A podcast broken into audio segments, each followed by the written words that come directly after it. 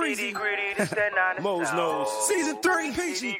Fair to God. It's about that time. Everybody turn your TVs on. The Mose knows, Peachy, Breezy, and Fair to God. They keep it nitty gritty when they bring you nine to talk. We two gorilla silverback, nah, silver. You know it's busting good discussion, cause we get it in. Every time, you know we grinding, I was 8 to 10. We always play to win. The faithful going hard. It's Wayne Breezy, Peachy, Mose, Nose, and Fair to God. Let's get it. Nitty gritty, that's the line is tall. Don't like it, better take a walk. Nitty gritty, that's the line is tall. We outline players up and chalk. Nitty gritty, that's the line is tall. Don't like it, better take a walk. Nitty gritty, this the line is tall. Line is tall. Nitty gritty, this the line is tall. Get them foghorns ready. Get them foghorns ready. Get them foghorns ready. Hey, it's game week, preseason. I don't give a. It's 49ers football, and we back in that building. Nitty gritty, Niners talk. Peachy, Fair, Mose. What's Gucci, everybody? Ooh, it is time for some football, some 49er football. I don't think they're ready for football. Word. I don't think they're ready. Are you ready for some football out there? Let's go. Let's go. Look, I'm so excited. Because Friday is probably going to be the most boring game we've ever watched in our entire lives. But I tell you what, it's 49ers boring, and that's a little different than regular boring. Mose, what's going on down there? Fair, what's popping, man? What's good, man? How's y'all Mondays? I mean, I'm just happy I got inside the house. I was knocking on the door for a little bit, but yeah, you know what I mean, I'm inside now though. I'm inside. Yeah, sometimes it be like that, you know. You don't want to let, you know, it just be outside, you know. It's too hot to be outside out here, man. It is. I put some water in a dish outside for you, bro. My bad though. I do apologize. Nah, man. Cool, today was a cool day, man. I actually this is my last week, I guess, as they would say, as I'm having my bachelor party on Friday, right after the game. So, yeah, man, I'm just excited to get through these next two days so I can have a few days off and go, not in case she's listening, not get into any trouble at all. Okay. No trouble at all this weekend for Fair. No, this is a good bachelor party. There's going to be some Bible reading. Yes. Yes. You know, maybe play a little bit of spades, you know. Yeah. Good wholesome fun, you know. Yeah, man. Shots of water. Yeah, you know. I won't be here. Terrible friend. I'm a 100 friend. That's one of those 100. Like, we keep it. Right. Nah, bro. That ain't it. That don't go. You might as well just go to church. You know what I'm saying? Hey. It is to teach their own, though, you know. But congratulations to you. And yes, absolutely. Sure. Countdown really beginning now. Yeah. He said grape juice and crackers. Hey, man, you go to my church, you getting wine. They don't even do grape juice. And that stale wafer. Yep. That wafer. It's always stale. Always. Mose, what's going on down there, man? I see Ray's energy is popping. You got the energy? I got a little bit. Okay. Talk to us, baby. How you doing? I'm chilling, man. Another day. Another day, another dollar. That's what I like to hear. Peachy, looking beautiful as ever. I saw you put in the chat it was a manic Monday, so you got, yes, it you was. You got 60 seconds. No, for real, it was a very manic Monday. We are trying to do something different at my company because it's not just one plant, it's several plants. We're hiring assistant managers, try to take the load off of the plant managers. As we grow, there's more responsibility. And as Peachy grows with what her responsibility is, so grows my plant manager. So we had to have a little help. So we hired an assistant manager, and not one, not two, but three I had to hire. So, you know, with different areas. So that's what comes with seniority. They ask you to do like all this extra crap. So I was busy doing that. They are used to processes a certain way. Like I've told you guys before, we're kind of back in the Stone Age where we're still making copies and doing stuff like that. Not exactly scanning. So a lot of people are trying to figure out kind of like how we are trying to go back to, you know, kind of old school mentality and everything. So it takes longer to do things like that. And then you have people, of course, my children coming up asking me 9,000 questions, talking about my employees that I have there and everything that. So it was crazy, but I will keep it short because it was just a manic Monday just because of just the other things I have to do besides my regular manic Monday that I have to do. All right. There it is, man. And for me, I'm traveling back from Martha's Vineyard. It took a lot for me to get back on the boat to come back home because the scenery out there is on another level. The pictures are on another level. It was just nice out there. You know, it's all work for me all the time, so I really didn't get a chance to, like, you know, play a little bit, rest or whatever like that. It was go down there, do the job, come right back. But it was beautiful out there. Definitely got to take the family out there, you know, one summer, you know, just to spend a couple of weeks out there. Martha's Vineyard, very restful place, and everything's in town. And then when town shuts down, it's like ghosts. So it's like go out during the day, be in the house at night. And you don't got to lock your doors, guys. You don't got to lock your doors, your trucks, your cars, your bikes, your planes, your birds. You don't got to lock anything, yo. It's just very peaceful. Martha's Vineyard. Shout out to Martha's Vineyard out there, you know, everybody that was out there. And the funny thing is, I just missed Obama. So Obama and his family was out there, and they were leaving as I was coming in. Go figure. Obama didn't want nothing with Breezy. That's all I was going to tell. I was going to shoot him up in some basketball. I was going to size him up and get beat. All right, listen, we got a dope show for y'all, man. We're going to talk 49ers football. We're going to preview a little bit really quickly about the game. We're going to try to give you guys a preview show this week as well. We're working on getting a Green Bay content creator on here probably Wednesday, and we're going to chop it up with him or her, and just to see how, you know, their team is looking in training camp or whatnot. All right, so we'll make sure we definitely get a chance to do that. Also, on today's episode, we're going to recap some things that's been going on in the training camp. We got to talk about Jimmy Garoppolo. We got to talk about Trey Lance. And, you know, we're going to congratulate Bryant Young. We already know about that, man. Congratulations to him. We'll do all of that right after we get through these formalities real quick. So let's go ahead and pay the bills. Like, comment, and subscribe on YouTube, youtube.com/WayneBreezy. All right, you can also become a member of the channel as well. Shout out, speaking of member, we got a new member as of right now, so we'll definitely give you a shout out as soon as we finish this. Follow and subscribe on twitch.tv/WayneBreezy as well. You can also, you know what I'm saying, subscribe to Twitch for free using your Amazon Prime account. Follow on Twitter and Instagram at Angie and Talk. That's the whole crew. That's what we do. We represent the crew. Follow the whole crew there. If you want our personal joints, it's in our handles and our names, so make sure you give that a follow there. Also, follow and subscribe on Facebook, Nitty Gritty Niners. You already know what time it is. We're going to be starting the weekly giveaways when the season starts, and we're going to be starting the monthly giveaways possibly this month. I'll have to check with Miss Debbie on that. We're going to start the monthly giveaways this month because there is preseason football, 3 games to go this month. Last but not least, you guys got to join the Discord. Listen, the link is in the description of the show, and the reason why you want to join the Discord is because you get the unadulterated full conversation of what we be talking about, where there's no holds barred. Also, if you want to participate, we have 4 slots open.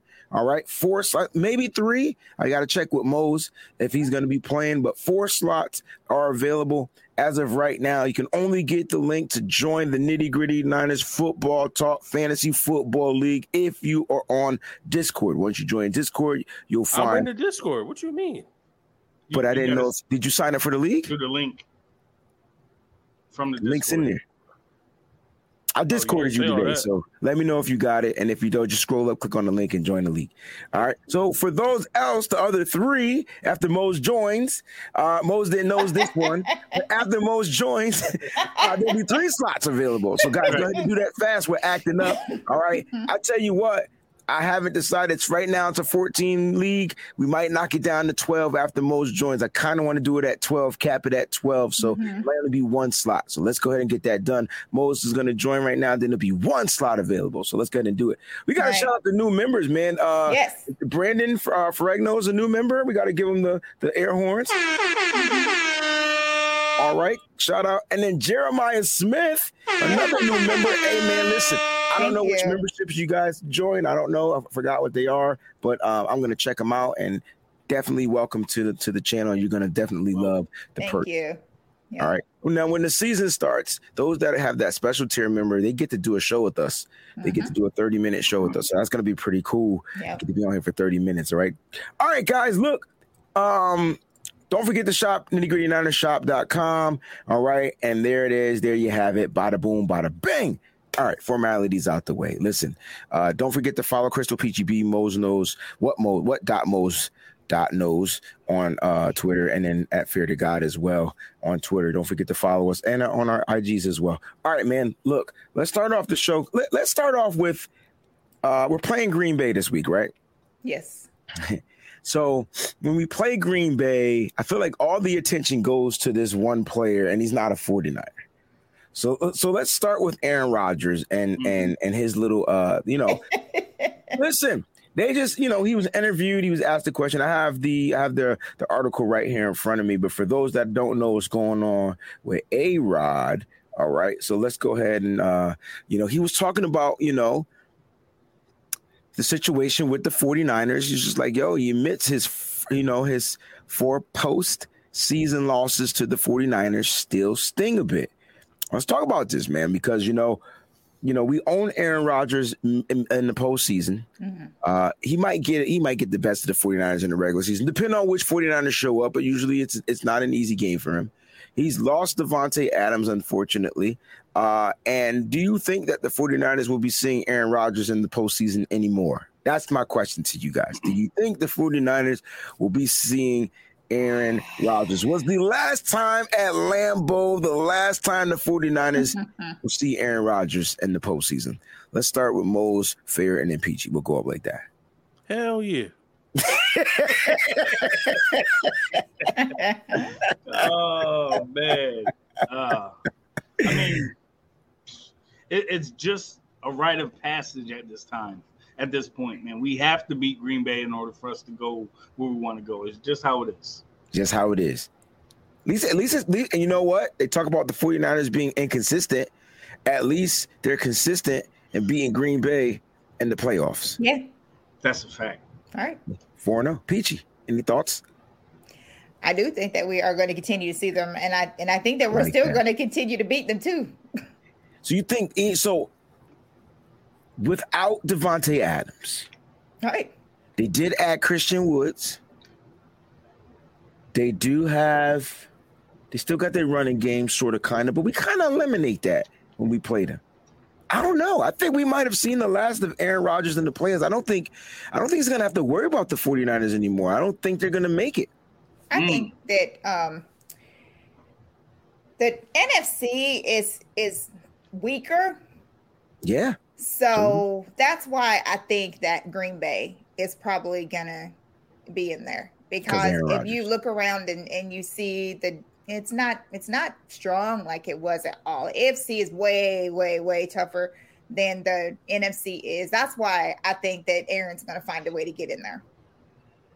Okay. I mean, and he and the Green Bay Packers have no problems beating other teams. Exactly. It's just the 49ers. Right. It's just the Niners, guys. All right, so that's cool. Like, Crazy Juice says there's still a chance, that we see him in the playoffs. Super chat contribution from our brother Sean. Hey fam, you notice all his picks are by pros. All his picks are by pros. He's talking about Aaron Rodgers. All pros. Mm. I think he's talking about Aaron Rodgers. Or is he talking about Trey?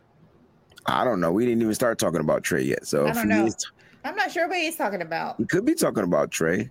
I'm not sure. Not all his picks. Doesn't Jimmy Ward have an interception? It might not be on Trey Lance. I mean, he should be an all-pro. Oh, he is talking about Trey, yes. Okay. Yeah. He's talking about Trey. Yeah, he is. Okay. Jimmy Ward should be. Hmm. Yeah. I don't know if did Jimmy intercept Trey, or did Jimmy intercept a different quarterback? No, he got Trey one time. He got Trey? Okay, there it is. Well, he got Trey when Trey was trying to throw that slant and he didn't see him. He's the only non-all-pro. And then did Charvarius Ward get a pick? Yeah. He would be a non-all-pro. I just want to correct the all-pros to non-all-pro. That's all I care about with this. I think Huff got a pick on Trey too. I think Huff got a pick too. That's another non-all-pro. I don't know, Sean. You're going to have to go back and check out. Yeah. Tavarius Moore got a couple picks. I think one of them might have been on Trey. Yeah, but Trey, how many picks does Trey have? I thought he only had five. Five or six? No, they did not practice today, Vivian. I mean, that's not bad if he did have 5 or 6. But listen, we're going to talk about it. We're definitely going to talk about it. That's 100%. So we'll make sure we get into that because that's going to be really, you know, we're going to talk about Trey for a second. And I think it's only fair that we talk about it. All right. So that's Aaron Rodgers still. Like, he still stings. He's not playing Friday. You guys think Trey Lance plays Friday? We'll talk about Trey next, matter of fact. We'll just segue right into Trey Lance. The NFL Network expects him to play for some reason, like for a few minutes, because that's what they were talking about today, that they expect to see him. So they must have, like, I don't know why they would think that they. You know why? Because the motherfucker need the reps. That's why. He needs the reps. He needs the live game reps. That's exactly why. We're complaining. A lot of people are complaining about him in practice and doing this and doing that. Yeah, I just think he'll be different on the football field. Like, you know, because it's just live. It's not simulated. It's live. Yeah, that's a good I'm not saying he got to play a lot, but he needs a rep. He needs a series. Yeah. I can see him playing the series, but. Gotcha. I mean, it's football, bro. Like, listen, the way I see it is, I know you want to protect players from injuries. I get it. But this is football. So, like, if an injury is going to happen, then it's inevitable that it's going to happen. If it's meant to happen, it's going to happen. I say you limit him. And so, you know, the only scary thing about playing Trey Lance is the defensive coordinator is going to be dicks. Oh, yeah. Like, you get what I'm saying? Like, all out blitz every play. Like, they did that to Jimmy, too, which was funny. But are they going to be like that when it comes to Trey Lance and force him to have to take the ball and run it and do this, you know what I'm saying? But he definitely needs the rep. So that's my thing. I think he should play a series, but I don't know. Then that may be what they're going to do. I know that we're playing against Jordan Love. Aaron Rodgers is not playing. I already know that because they already said that he's not playing. So correct. Aaron Rodgers doesn't need the reps. Yeah. So he's definitely not playing. Any reps. Right. So he's not playing at all. Okay. Well, there's some people that are saying that he's not playing, and I don't believe that that's true. I do believe from every news person that I listen to, they expect for him to play at least a little bit in the first quarter. Trey. So, Like I said, reps. Like, he just needs time. He needs real live recorded playing time. Right. And, you know, it's just unfortunate he's your starting quarterback. I mean, maybe it's rare that we see that. And I don't remember if Kansas City did it with Patrick Mahomes. Not that I care, but, like, you know, you kind of want to go and try to correlate to see. I don't really remember whether they did that or not. I don't think, in my opinion, it would be unorthodox, though. Do you guys think it would be unorthodox? I mean, you're talking about a second-year player where it's really his first year, you know what I'm saying? And, you know, like at the end of the day, he just needs to be out there playing because he needs to build real live chemistry. Like, everything, like, you know, you guys talked about it. Most talked about it on the Wayne Breezy show. You know, you're out there practicing, working on things that you're not super strong in to get better at. So you're going to see incompleted passes and inaccuracy, and we're going to talk about that. You're going to see that type of stuff. You're not getting a pass on it. We want you to work on it and get better. But the only way you're going to get better is by practicing it, right? Like, I don't know what to say. Yeah, but then you also, after you practice it, you got to go in a game and you got to try it and see if you made those improvements. Bam. You go over it in practice, right? You get in the game and see how it works. The adjustments that you made, did they work for you? Do you need to go back and make more adjustments? So I agree with you. I mean, listen, even when guys coming off an injury, they have to get it in their minds that they can't play scared. They can't play afraid that they're going to get hurt, right? Because normally when you play that way, you get hurt again. Yeah. So you can't play scared and you can't coach scared. Like you said, Breezy, things happen. It's football. This is a contact sport. We got grown men, 300-plus pounds, 6'4", 6'5", flying everywhere. Things can happen. But he needs the reps. Don't let him play the whole first quarter. He don't need the whole first half. Exactly. Give him a series or two, depending on if he goes out in the first series and leads you on a 12-play drive and it ends in a field goal or ends in a touchdown, wrap it up. His night is over. Success. Yeah. You know, if it's a 3-and-out the first series, give him one more series if that's not enough. But after that second series, get him out of there. Give him something. Yeah, because Kyle is not going to really show anything anyway, because Kyle never does in preseason. Like, it's going to be so bland. It's not even going to be – I mean, so anybody who is expecting to see something wild can forget it, because Kyle does not do that. Like, any kind of, you know, like moving around, movement and all this stuff and shuffling and all that, he's not doing all that, because he doesn't do any of that stuff. Like, he won't be showing you none of that stuff. That's not going to happen. Preseason. That's my concern, though. Like that's my concern.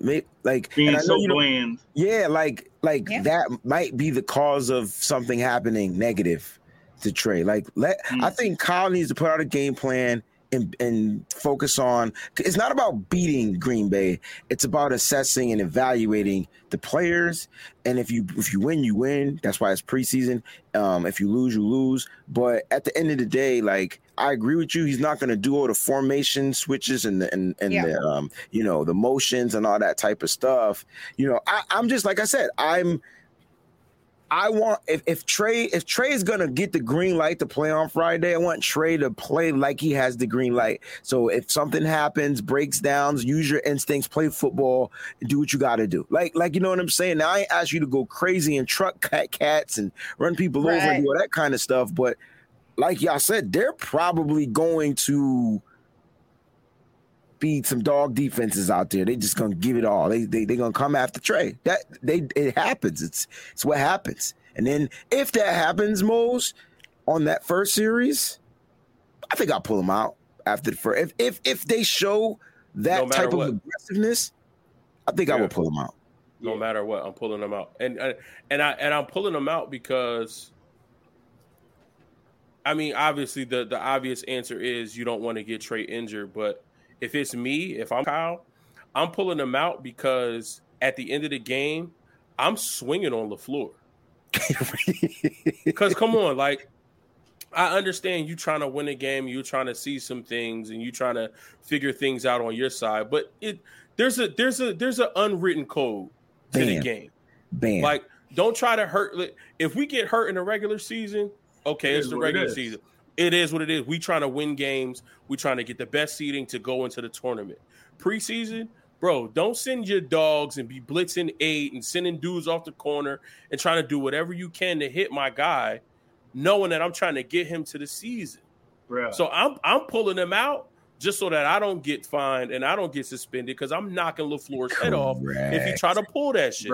Gotcha. So I'm protecting Trey. Yeah. I'm protecting myself, and I'm protecting my team.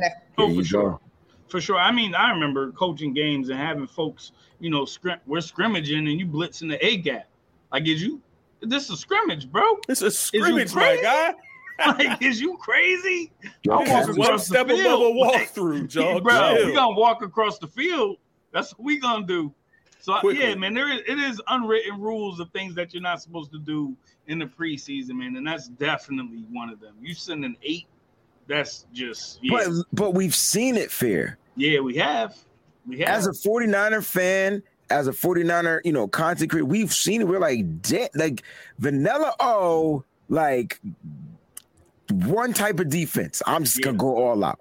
Never mind playing the coverage and him throwing the ball down the field. Let's just go get the quarterback. And it's a tactic, you know, to try to take somebody out, man, because it's football. You know, and remember, it's usually like a guy that's looking to earn a spot. They're going to always go the extra harder. They're going to always play a little extra harder. They're trying to get seen by they coaches on the team, so they're gonna come in a little extra harder with, you know, with a pass rush or a certain type of thing, you know, just to make a name for themselves, so the coaches could say, hey, yo, you see what this guy did?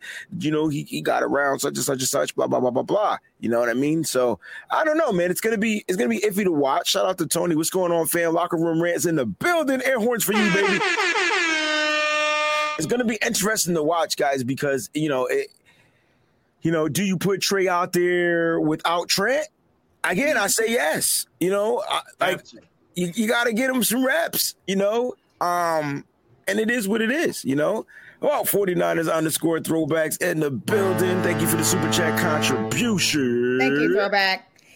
How's it going, guys? Those who are negative and rooting for Trey Lance to fail aren't 49ers. I actually put a long thing on Twitter about this because it really started to aggravate me. Also, will you guys have a preview show after the game? So, yes, I'm going to explain to you how we're going to do that. I'll do it right now, matter of fact, since you brought it up. And thank you, 49ers underscore throwback, who won't tell me your real name for. Right. And I've asked you too. Not give up. Yeah, that's cool. So anyway, what we're going to do is we're going to be like conjunctioning with Nothing But Niners. All right. So what we're going to do is every game, we're going to go live at the 2-minute warning. And we're going to be on an hour prior to that 2-minute warning. And then after that, Mike is going to come on the show so he can be himself, right? Mike wants to be himself. And I think we all like when Mike is himself type of Mike, right? Mm-hmm. So he'll be joining us. And then after that, we'll be joining him on Nothing But Niners. So you're going to get back-to-back overreaction shows, and all you got to do is change the channel. It's so freaking dope. So it's a win-win for everybody. So that's how we're going to be doing the after games, all right?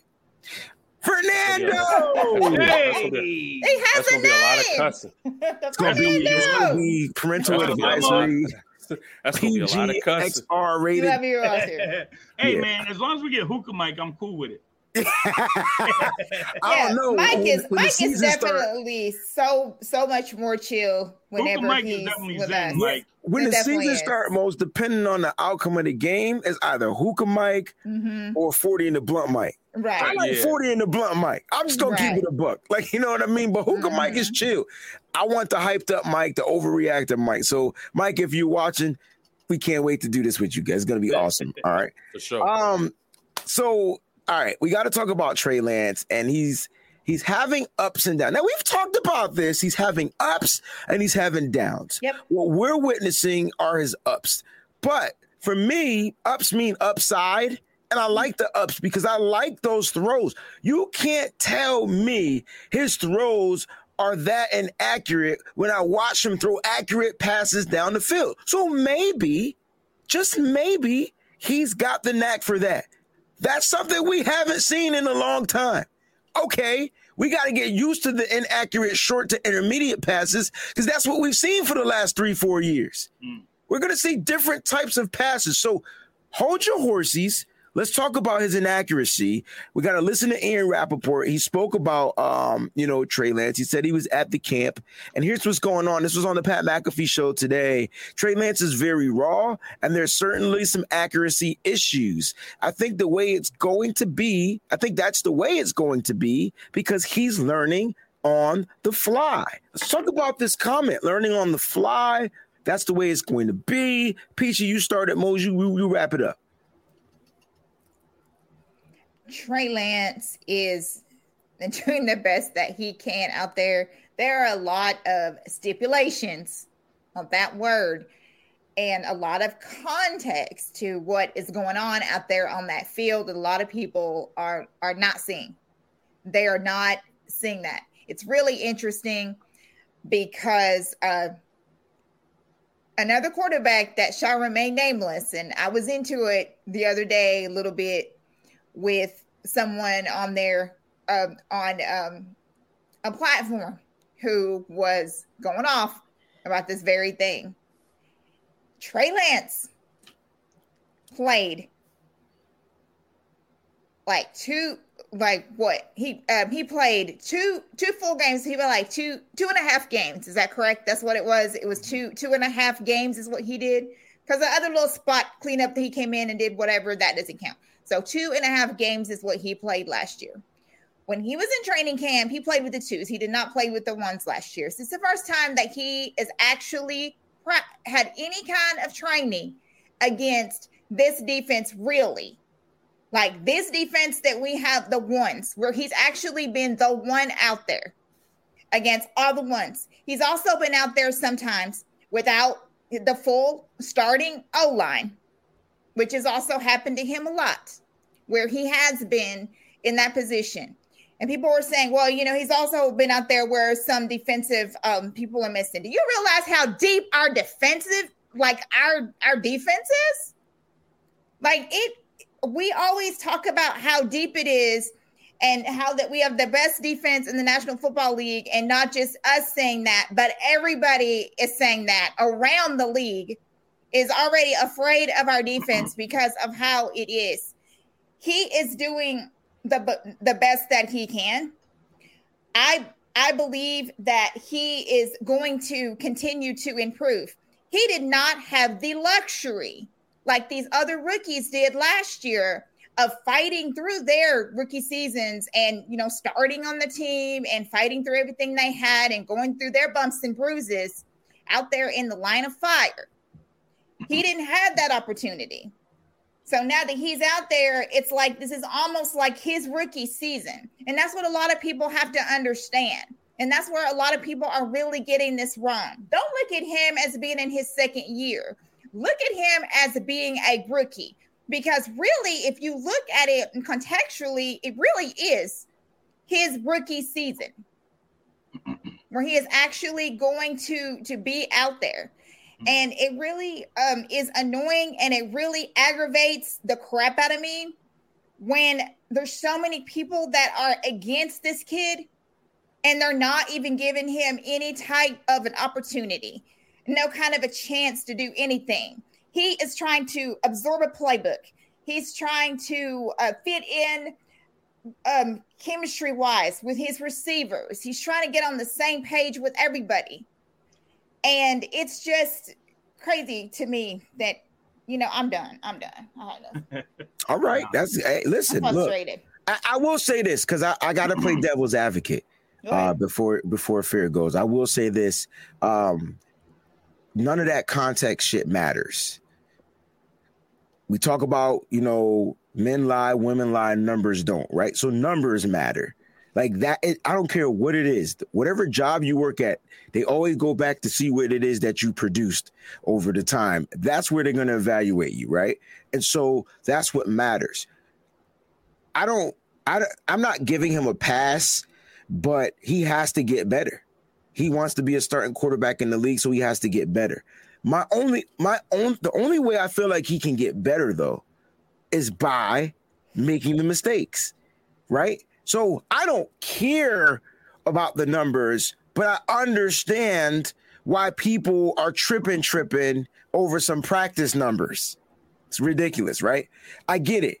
I get why they're tripping because his numbers aren't good, because he's throwing about 50% in practice. And I do want to slide that little context in. I mean, it's limited though. Like, I mean, he's going 5 for 12 and 4 for 10. I mean, he's not getting a lot. Like, imagine if he played a game where, you know, you say Trey's going to average between 15 to 27 pass attempts. That's the number for Trey. Because we want to run the ball. We say we want to run the ball, right? That's the whole goal. We want to run the ball. Well, we can't always run the ball, right? And so we're going to have to attempt some passes. But I'm like, the inaccuracies, you know, to go along with you, Peach, I agree. Like, they're going to happen. Like, what's the problem? Like, not every quarterback is going to be accurate. Like, you can't – no quarterback in training camp named from Tom Brady down to the rookies that are in here has thrown 100% in camp. Find me that quarterback. I'll give you $100. For all of you who have what you have to say, and you're clear that you can say whatever you want to, but let me ask you this. For all of you who are saying that, you know, that the quarterback that we should be using is on the sideline, that same quarterback threw 5 picks, and he's been in the league for how many years? Has he been in the league? He threw 5 picks and was the laughingstock of the team that we were practicing against. And I'm sorry, I just found out something that I had forgotten. 5 back-to-back picks. So it wasn't like he was just out there throwing and doing whatever. 5 back-to-back picks. Now, y'all see, this is why I got my fireball and my shots right here so I can mellow out and I can try to relax, because I knew that this was going to happen, and I knew that I'm just glad that Trey Lance has a thicker skin than a lot of his fans do and a lot of the faithful do, the true faithful that are supporting the quarterback. Because when Jimmy Garoppolo was out there, Nitty Gritty Niners, Peachy, Breezy, Mose, and Fair supported him. We didn't wish for Jimmy to fail because we knew that if he failed, that means that the 49ers failed. So like I had put on there. So while you guys are up here praying and hoping that Trey Lance does not work out, then that means that you're praying and hoping that the 49ers don't work out either. And it's very, very childish, and it's ridiculous because in my 42 years of being a 49ers fan, I can tell you I have never wished for failure for this team.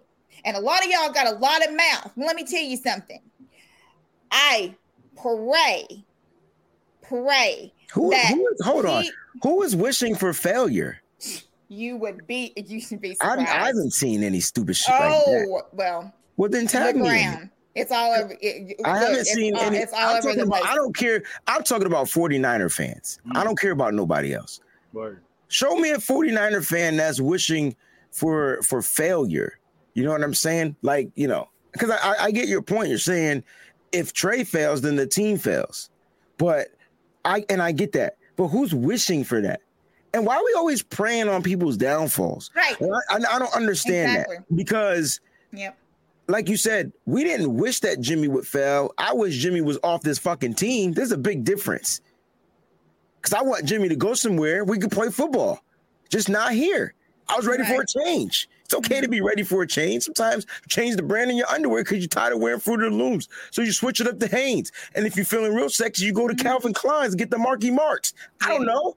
I'm just saying, that's what we do. We switch it up. There is a reason why the 49ers organization, not Kyle Shanahan, not John Lynch, like this wasn't a decision that was made by one person. The whole organization realized and decided to move all the way up from 12 to 3 to get a quarterback because they were tired of mediocrity. They were tired of just almost getting to where they needed to get to.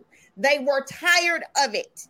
And they looked around the league and they saw these other teams and they're like, why can't we do that? Like, why can't we have a quarterback that can not only do what Jimmy can do, but can do more? That can give us that more that we need, that more. And I'm so glad that all these people out here know. If they're fans that are wishing for Trey to fail, then they're just Jimmy fans. Mm. They're not 49er fans. So let me put that out there. If you're a 49er fan wishing for a quarterback to fail, then you shouldn't be a fan of this team. Right. Yep. Because I don't care if it was Trey Lance, Brock Purdy, Nate Sudfeld.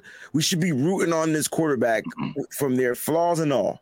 We rooted for Jimmy for several years, and he, mind you, we didn't win a Super Bowl, and we didn't get back to the Super Bowl with Jimmy as well. That's I don't care where we got with him. That's what didn't happen. We didn't win. That's right. Yep. And we can blame it on whatever we want. All I know is he was a quarterback that couldn't win the game.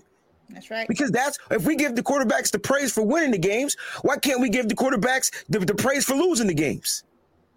Why it always got to be the defense fault or the offensive line fault or this people's? Why can't it just be on the quarterback? How come the quarterback get all the praise when they win? They go to Disney World. They become the MVPs. But when the team loses, oh, it's not the quarterback's fault. I threw the pass and the guy wasn't there to go catch it. No, you didn't lead your team to the victory. And that's why I was ready to move on from Jimmy. He didn't have that mentality of a leader. I don't care how he led, what y'all thought about him as being a leader, good guy off the field. None of that matters. We lost the freaking Super Bowl. That's how I was ready to move on. Fair. Let's do. What are your thoughts on this? His inaccuracies and they're attacking Trey. I like what Peachy was saying. They're attacking Trey. They're attacking him for what purpose? But if you see anything different out there, man, please feel free to share. I mean, we're talking about practice. Practice. We talking about practice? Are you about to not a game. Here? Not a game. Practice. I'm just saying, man, right now, the fact that everybody's so up in an uproar over practice is like, yo, they every single year they tell you they're doing certain things, they're testing certain windows, they're trying things outside of the norm so that when the game comes, it's that much easier. We're worrying about this dude's – I've never seen this much emphasis on somebody's statistical percentage of completions in practice. They're keeping a set straight up track. Dude. From the beginning till now, yes. Of how many passes each day are incomplete and how many are complete from practice. It started the moment Jimmy said, "I'm moving on." Yes, and now did we keep track of Jimmy? What was Jimmy last year in practice? Oh, there's people out there that got the numbers. What was it the year before? And. Then a lot of people, if you want to put the context behind it, wasn't Jimmy throwing a lot of checkdowns? Wasn't he playing the Nate Sudfeld role right now?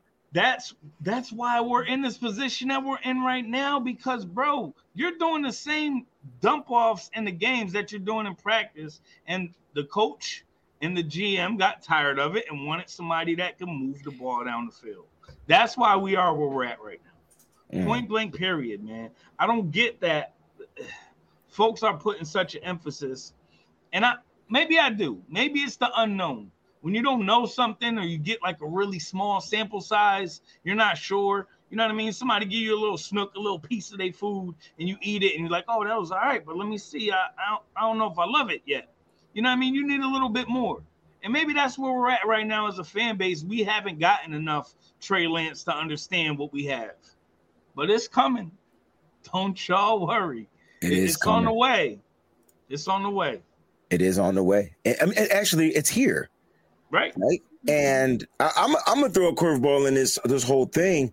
Kyle ain't ready for us to see it yet. That's I'm gonna leave it at that. To the Londa show and Bryant, you guys are trying to contribute for the super chat contributions. I apologize if it's not working.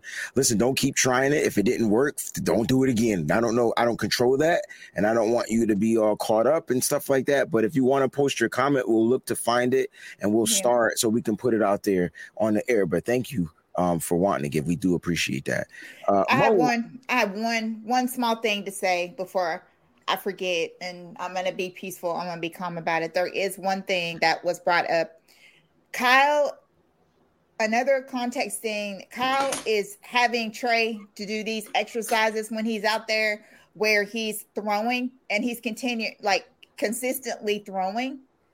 And if the receiver's not there, then Kyle is teaching like the receiver is like, why aren't you there? So in other words, he's setting up these plays, and it's on the receiver for not being there because he's setting up these certain things. So some of these things that are going against Trey is because the receiver is not where they're supposed to be as fast as they're supposed to be. So Kyle, it's because it's practice. Again, it's practice. Kyle is doing all these different exercises, and he's brought that up before, you know, where he has like, he's doing all these different things out there with him. So not every incompletion, every pick, everything that he's doing is necessarily on him because Kyle is doing a lot of teachable moments out there. So he can try to teach him, like going through scenarios, because again, it's practice. And I'm good. I'm sorry, Mose. There it is. Miss Debbie says the super chat is working. So super chat contribution. Shout out to Miss Debbie. Hey, she was out there at the White Clark Day, the 49ers camp, and she looked amazing and got all the autographs, and I'm jealous, so I'm not going to talk to her for another week. All right. Mose, you've been quiet, man. Take this trade inaccuracy concept on home, man. Sum it up for everybody and how you feel about the situation, bro. I'm trying not to cuss. I do disagree with you, bro.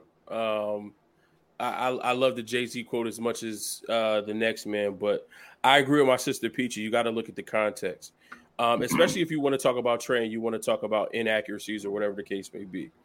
And I don't want to hear nothing about, oh, he's only throwing 50% in camp. That's not good. Don't bring up the 50% number if you're not going to count the drops. Jauan Jennings has dropped a pass in every training camp practice. Danny Gray has a ton of drops. Debo has a drop. Ayuk has a drop. McCloud has a drop.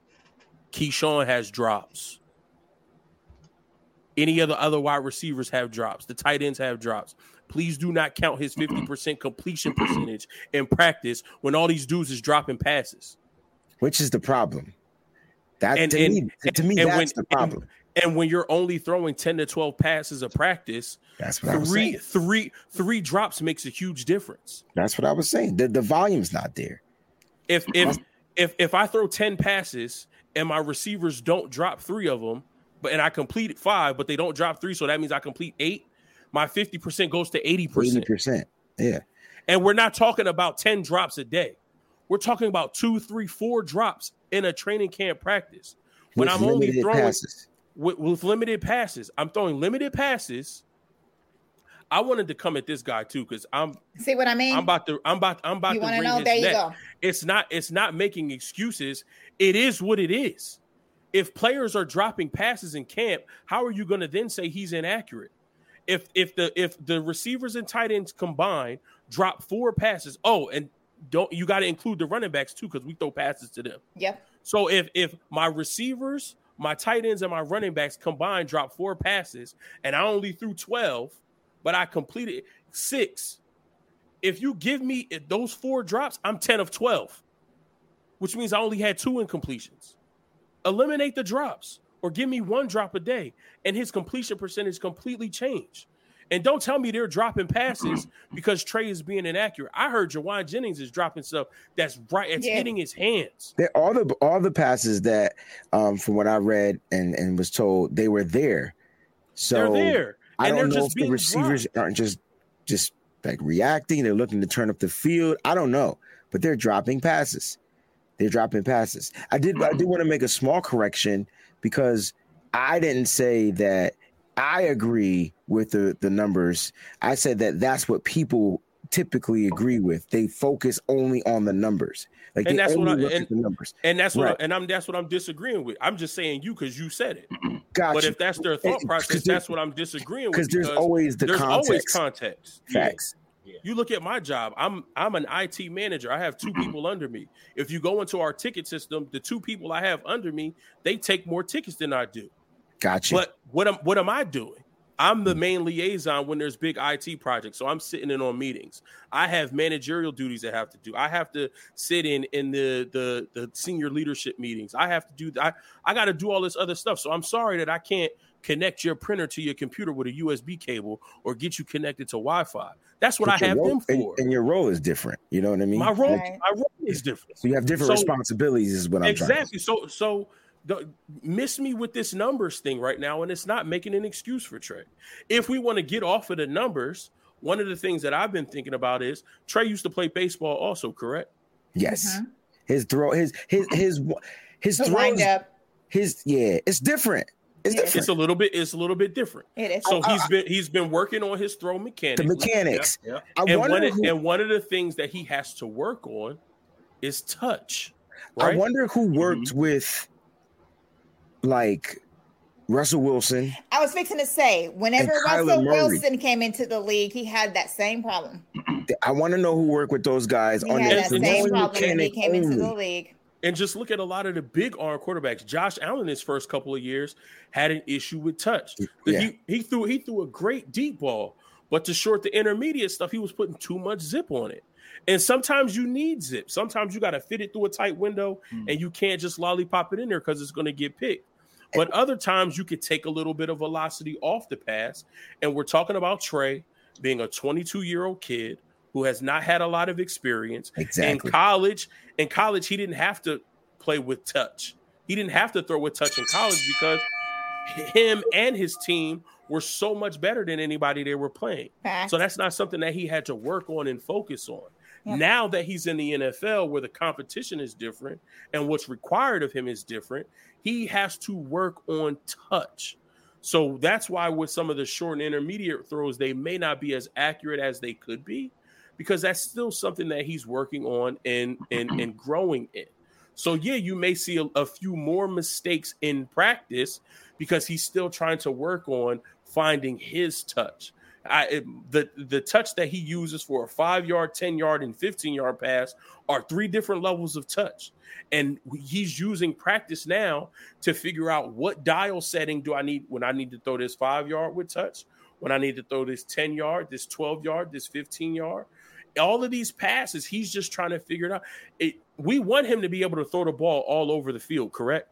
Correct. Because we're coming from a quarterback who wasn't able to throw the ball all over the field, correct? Correct. So, again, this is the time where he's working on all of that. He's working on accuracy. He's working on touch. He's working on timing. He's working on anticipation.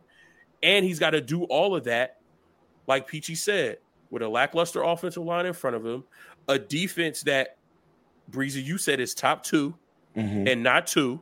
Mm-hmm. And he's got to deal with receivers dropping passes every day. Mm-hmm.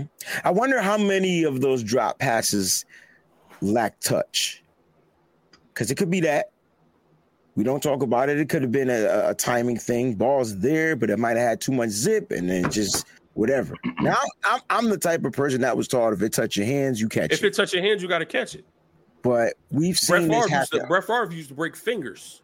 We've seen this happen last year, though, bro. So that's my concern. And no one wants to talk about it. So let's talk about this. Let's talk about the wide receivers dropping passes. This happened last year. Matter of fact, an all-pro wide receiver for the 49ers led the team in drops. His name is Debo Samuel. I think he had 11, if I'm not mistaken. So it could be because he was looking to catch the ball, turn up the field, and get ghosts. Yeah. Like, we don't know what it is. At the end of the day, you do got to focus on the numbers because they were drops. So that's why people are going to pay attention to the numbers always. And then it's our job, me, you, him, and you, and whatever, everybody, every content creator out there, it's our job to protect our players, protect our team, protect our brand by providing context.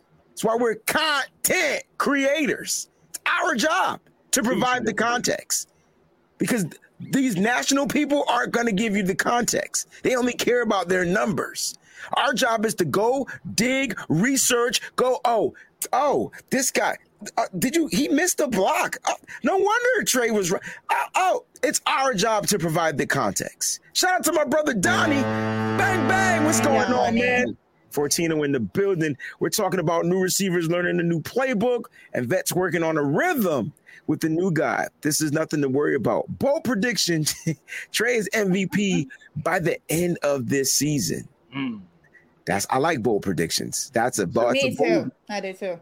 And I'm not going to knock it because I think Trey Lance has the ability to be the best quarterback in the NFL. He just got to figure out how he's going to unlock it. Year one, and I know it's year two, but it's really his year one. What are you going to unlock this year? What are you going to unleash? Trey got all the power. All he has to do is unleash it when he sees fit and make it work. Shit, I tell you what, if Pat Mahomes can do it, I don't see why Trey Lance can't do it. Because whenever he took over, he was MVP. He threw for almost 5,000 yards, and I forgot how many touchdowns he had. I can't exactly remember, but he had a lot of touchdowns, and he just had a dynamic season, and no one didn't see that coming at the very beginning of the year. He had a bad practice also. I think that we forget that Pat Mahomes threw 7 interceptions in one of his practices that he had in training camp that year. Before he took over as the starting quarterback, like while he was with the ones or whatever as starting quarterback, he threw 7. 7 in one prior. I remember it vividly because my cousin is a Chiefs fan, and I sent it to him. I was like, "Hey, yo, this the quarterback y'all drafting?" He was like, "Don't worry, cuz we'll be all right." 7. So I got a question, right? And that was before the MVP and the Super Bowl. Right. That's before. Yes, that's right. I got a question, and I want y'all to be real. Why is all the hype around Josh Allen? Like, what is all the hype about him? Like, he just, like, what is it about him that makes him like he's like top 5? You mean right now? What's the hype about him right now? Like, because when I watch Josh, I'm not really seeing what makes him stand out over, just to be that best quarterback. He's a top tier quarterback. I'm just trying to figure out why. You got to watch him again. For me, when I watch Josh, it's so good. One is it's leadership and how he carries himself. Okay, that I get. That I see. It's how he drives the team forward, right? But if you think about it, when Trey got drafted, the first quarterback to reach out to him in the NFL was Josh Allen. Yeah, correct. Because all the things that they were saying about Trey Lance, they said about Josh Allen. I actually have the video. And look at Josh Allen now. So I think the hype around Josh Allen is he has all of the physical tools. 6'5", 260 pounds, can move like a wide receiver, but he has a cannon for an arm. But you also saw the development. Now he's adding touch to his game. So he can throw the rock over the field. He could throw it deep. He could throw it intermediate. He could throw it short. He could throw it touch, timing, anticipation, all that stuff. When he needs to run and put the team on his back, he can do that at an exceptionally high level. And I think he elevated his game last year going neck and neck with Patrick Mahomes in that playoff game. They should have won that game. But they didn't. The only thing that happened is Pat Mahomes got the ball last. And the Bills' defense – They just decided not to cover Travis Kelce over the middle for whatever reason. I seen that. I was like, "What the freak?" They just decided just let Travis Kelce have the middle. Well, they don't have enough time. What they did was they quadruple covered Tyreek Hill down the field and left the. Oh yeah. That's what they were thinking. Yeah, to me that was a dumb move on their part. But I agree. I don't see all the hype in him. I think he's a good quarterback. I don't see all the hype. So I can watch. That's good. I just look at it being because of where they are in the playoffs. Like they're always in it, every year. And they lose every year.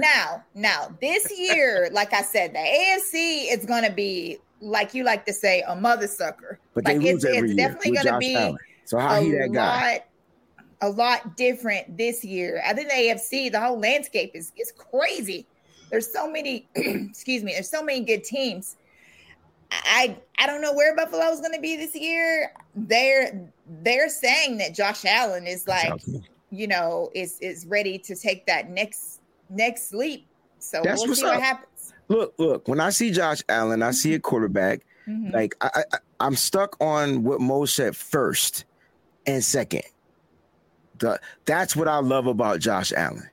Those two things that you described him first, him being a leader and him being able to drive that football down the field. If you want me to go back and watch the game, because everybody's telling me to go back and watch the game, he didn't do shit against us but run. The 49ers defense was that good to where they just couldn't stop him when he ran the ball because he kept making plays with his feet. He kept the drives alive. That's when I realized that the 49ers better figure out something different in the world of football. After that game is when Kyle Shanahan was scouting Trey Lance. I can tell you that right there. Oh, yeah. Go back and watch that presser. He was like, he was talking about it. He wanted. He was talking about his ass beat by Josh Allen and the Bills. Yes. And he liked some traits from Josh. He wanted the arm from Drew Brees. Exactly. He wanted to move like Lamar. Bam. Yeah. So I'm not saying Josh is not good. Not saying he's not great. I'm just trying to figure out, what is it? He has the X player, that ability. He has it. I'm just trying to figure out what is it? You know what I'm saying? For me, That X factor, what is it? Is it me? And for me, it might be something different than what Mose was described. I think it's more of that number 1 and 2, the fact that he don't give up. And if he would have had the ball at the end, he would have did what, Mose? Drive his team down the field. He would have drove his team. Exactly. And what he was doing, what he was answering, they would go down, score. Pat would answer. He would answer right back. So to me, that's the X factor. When shit get tight and I need a play, Josh Allen is one of the 5 or 6 quarterbacks in this league I know I'm going to get a play from. Mm-hmm. When we in the thick of it and you staring across what everybody is calling the face of the league, you're staring across – Pat, technically, besides last year, because last year was kind of a down year for him, Pat is being looked at as, you know, somebody higher than Brady. Mm-hmm. He is. Yeah. He's not just the face of his franchise. Pat Mahomes is the face of the league right now. Mm-hmm. So you're on the other sideline. Yep. You're on the other sideline, staring across at this dude, going blow for blow. Like, all right, let's settle this. Who would you take, Mahomes or Allen? Them the top two quarterbacks in the league. Justin Herbert might be number three. So let's spice it up a little bit. Would you take Mahomes with the Bills offense or Josh Allen with Kansas City's offense? Woo! Ooh. Yikes. Nah, because I mean, we need to be realistic. They both built similar. Exactly, but there's differences. They're built to score, but in a different way. What tight end Buffalo got that match? No, that's Travis what I was going to say. But they're both built to score though, just in a different way. Both of their running games suck. So let's not even mention their running games. Ain't shit Kansas City doing. Ain't nothing Buffalo Bills doing that's going to excite anybody. The only X factor from them two teams ain't the quarterbacks. It's the tight end. It's Kelsey. That would be the separation from those two. They don't have that yet. Even though I like Dawson's Creek, that's what I call him. Even though I like Dawson Knox, I think that's his real name. Yeah, he ain't there yet, but this might be his. But it might be. Well, it's looking more like that. OBJ might be headed to Buffalo. I saw that today. Freaking Von Miller. That would move Buffalo. Stop tampering. Tampering period's over. There you go. But no, that's a tough question. He won't have. If Patrick Mahomes went to Buffalo, he wouldn't have that safety blanket. Right. No. But I don't think Josh Allen needs a safety blanket. So doesn't that make him better? So that's why I'm asking you who's. I'm asking y'all. You can't ask me a question. I ask you a question. You got to answer the question first. The question. So I didn't get to really weigh in on Josh, right, on his skill set and what I see. Okay. So I'm going to pick Josh Allen, and I'm going to explain why. I just feel like some of the things that we talk about with Trey Lance that we hope folks have to be honest with Trey Lance, right? You got to play 11 on 11. Every time you line up against Buffalo, that's what it is. You got to play 11 on 11. Oh, yeah. He's electric with the ball in his hands. Yeah. He's met like something's going to happen. He's not going to do nothing like basic. Hold on, man. He makes plays happen. Like he gets out of the pocket and makes things happen. He pushes the ball downfield. Like Josh is electric to watch, man. I get that. And that's what I think like is his real X factor. Like once he starts going, it's like kicking the ball downhill. It rolls. That offense rolls, man, and you just don't stop it at all. So that's why I would pick Josh Allen. Look at his career completion percentage. I'm looking at it right now. It's 62.3%. No, but look at how it changed every year. Oh yeah, I mean it went down last year, but no, it went. His best year was in 2020. That's like the COVID year, sort of. Yeah. Right. That was his best year. Period. End of discussion. But look at his rookie year. Yeah, I mean, and I get that. But here's the thing: he's just progressed. So I feel like, and the reason why we're bringing up these quarterbacks is because I feel like Trey Lance rookie season, if he threw, I'm like, can I read his stats? If Trey Lance threw 52.8%, 2,074 yards, 10 TDs, 12 interceptions, and had a 67.9 quarterback rating. But we were winning, would we be okay with that? Like, is that decent from his first year? That's Josh Allen's numbers. And that's also kind of skewed because he only started 11 games. He didn't start in the beginning of the season. His rookie year. He still played the majority of the season. Right. So but then go to year two. Year two, it went up a little bit. Right. So year two, he went up to 58%. That's the 2019 season. That was our Super Bowl year.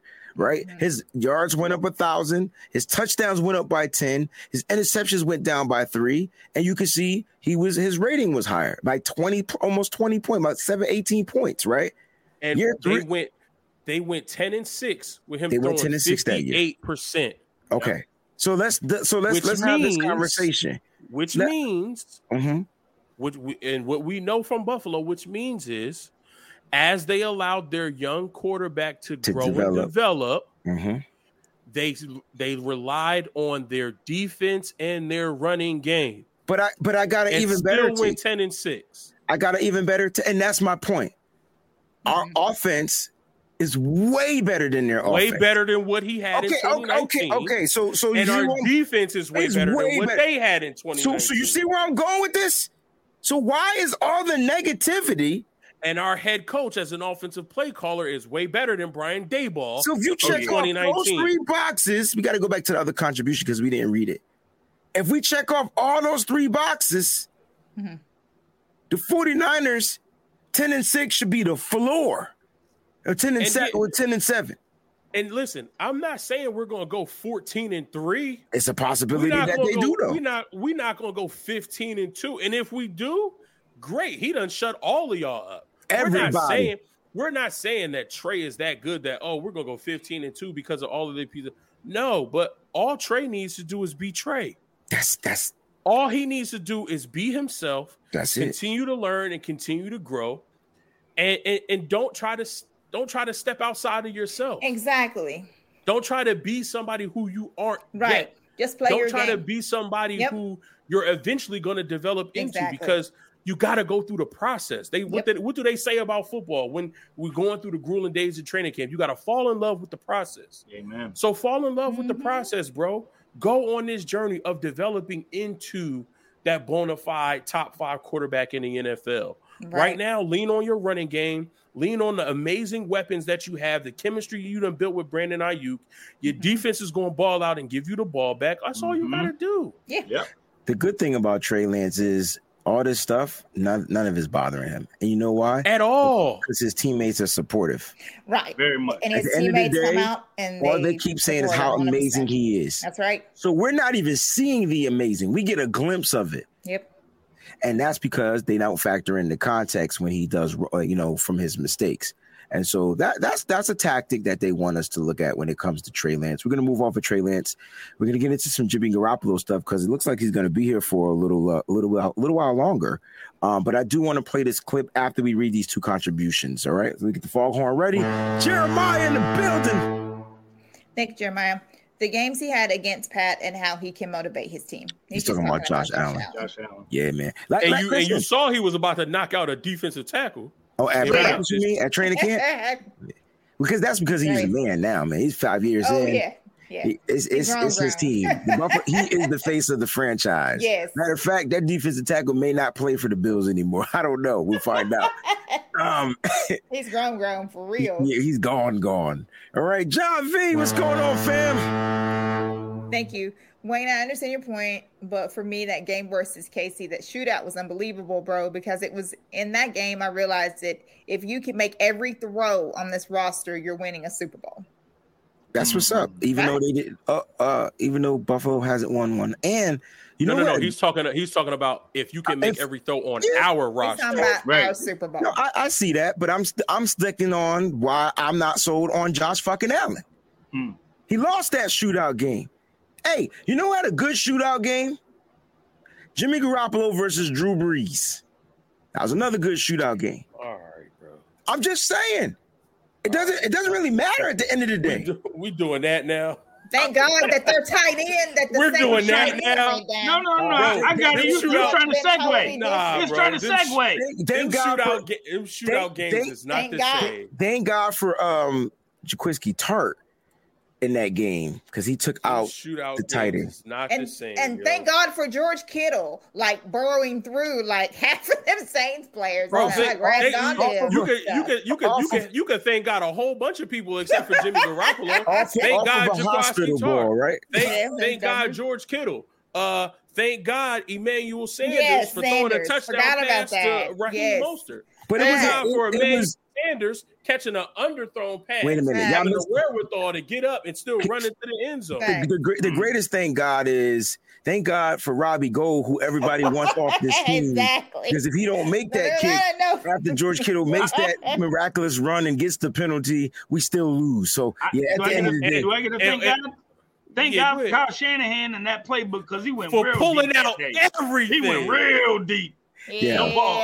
And they said it was Akello that took out Jared Cook, not Tartt. Okay. Oh, was it? I thought it was Tartt, but it could have been Whoever it was. Thank God that it happened. It might not have been Tartt. Oh, you know what? Lord, you could be right. Tartt might have been hurt that game, and that's why we couldn't cover the tight end. What's his name again? Us. I keep wanting to call him Ben Coates. Jared Cook. He was killing us, man. He was about Ben Coates. That's an old. You're going way back. That said Ben Coates. Damn. Did he play for the Patriots, bro? Yes. So it could have been Okello that took him out. You're right, because I think what's his name was hurt, and that's why I kept saying, "Yo, these tight ends are gonna feast because Tartt not playing." Exactly. Yeah. Mm-hmm. Yeah, I remember it now. Thank you, SF Niners 916. Appreciate you, bro. I did say Ben Coates because he looks like a Ben Coates. I know his name is Jared Cook, but he looks like a Ben. He's as old as Ben Coates is, and he still plays football. That's why I get him confused. All right, so perfect segue to Jimmy because we gotta talk about Jimmy Garoppolo a little bit. He's still all right. He's gonna probably be on this team until August 30th. So I want everybody to relax. I'm just saying. No, I'm laughing at the comments. Not to relax. Yeah, we're just laughing at the comments. I personally don't think Raj, what's good? I personally don't think that Jimmy Garoppolo. I personally don't think that the 49ers are gonna do him any favors. I think they're all favored out. I think they're all over him. And that favor is letting him go, releasing him now, and letting him go find another team so he can get acclimated to the game. Nope. My question to you is this. If you're the 49ers organization, would you cut Jimmy Garoppolo now so that he can go and find a team? You know what I'm saying? I'm just curious to know how y'all feel about the situation. I think everybody knows how I feel. So, Mose and Fair, you can go ahead and take this one. Go ahead, Fair. No, I was gonna say after Trey's done with the first series, throw Jimmy in. Throw Jimmy in, man. Let him get alive. I mean, if you're not trading him, if you're not gonna trade him, I mean, if you are gonna trade him, let him get a live preview. Well, here's the news is, Ian Rappaport says that from inside training camp, the 49ers have no reason to move on from Jimmy Garoppolo anytime soon. Holding him until cut down day makes sense. All right. And also the report is there are no real trade suitors for Jimmy Garoppolo right now. There are no real trade suitors. Now, from what I heard through Big Bird, Jameis Winston got an ankle injury. Don't know how severe it is. Don't know. But no one's looking to trade for Jimmy. I told y'all they don't want the motherfucker, but nobody listens to me. So that's why I don't understand why all of these people are like, oh, Jimmy this, Jimmy that, 70% completion percentage. All of this stuff that y'all talking about, and don't nobody around the league want him. It's not like we're talking about a 12-team league. No, they'd rather have Daniel Jones. 31 other teams. We're not talking about the nitty-gritty Niners fantasy football league. Yo, there is 31 other teams, and don't nobody want them? There's 32, but we don't want them either. Listen. You can't tell me that all of these teams or any of the teams that want or need a quarterback are really holding out and calling the 49ers bluff, and they're going to wait till they release him. I'm sure that there's a team that's willing to give up a 6th or a 7th, and they could give up a 6th or a 7th in 2035. You stupid to get Jimmy Garoppolo. But I'm with you. Now. You stupid, but I'm with you. There's a team willing to give up something, yo. So you just gotta go deeper down the calendar. You know what I'm saying? Like, give me something later down. Right. Yeah. But here's the thing, Mose. I don't think anybody wants Jimmy. They don't want him. They don't want him. And there are a few reasons, right? A is because his name is Jimmy Garoppolo. B is because of the money. I don't think that they're going to be able to work out a contract, you know what I'm saying, for him that he's going to agree to play to. Because remember, the moment he becomes a free agent, we release all rights. Jimmy can go out, work out that deal. The trade, though, is a little bit harder because you're hoping that the team has a deal in place to rework because Jimmy is set to make $25.5 million this year. So he's only hurting himself if he's not, him and his agent aren't talking to these teams that might be interested and reworking a deal. Because if we release him, even if we release him on August 30th, I hope he don't believe that he going somewhere and getting $25 million. I hope he don't think that some team is going to sign him for $25 million. No, I hope he don't think that. Somebody thinks it in this camp. Sure. That's the issue. Well, then guess what? You're absolutely right. If that's what they think and they're telling him to hold out because, you know, we'll get a trade and we'll get them to pay your whole salary, or even if you get released, we can get you $25 million.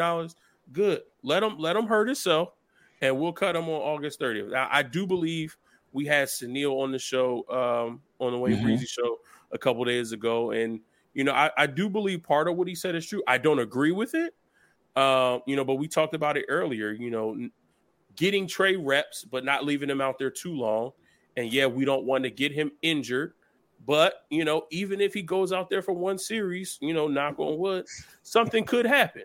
So, you know, if something happens, do we want to hand the team over to Nate Sudfeld, or do we want to say, well, we got Jimmy in the building, Trey is hurt, he's going to be done for the year, might as well just, since we got Jimmy, we can go with him, and, you know, our hopes for the season aren't totally lost, right? Again, I don't agree with that philosophy. I don't agree with that mindset.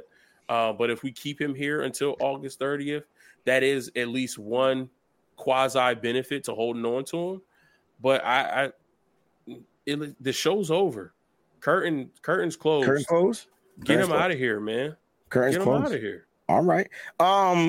What was fair? What are those contracts in music?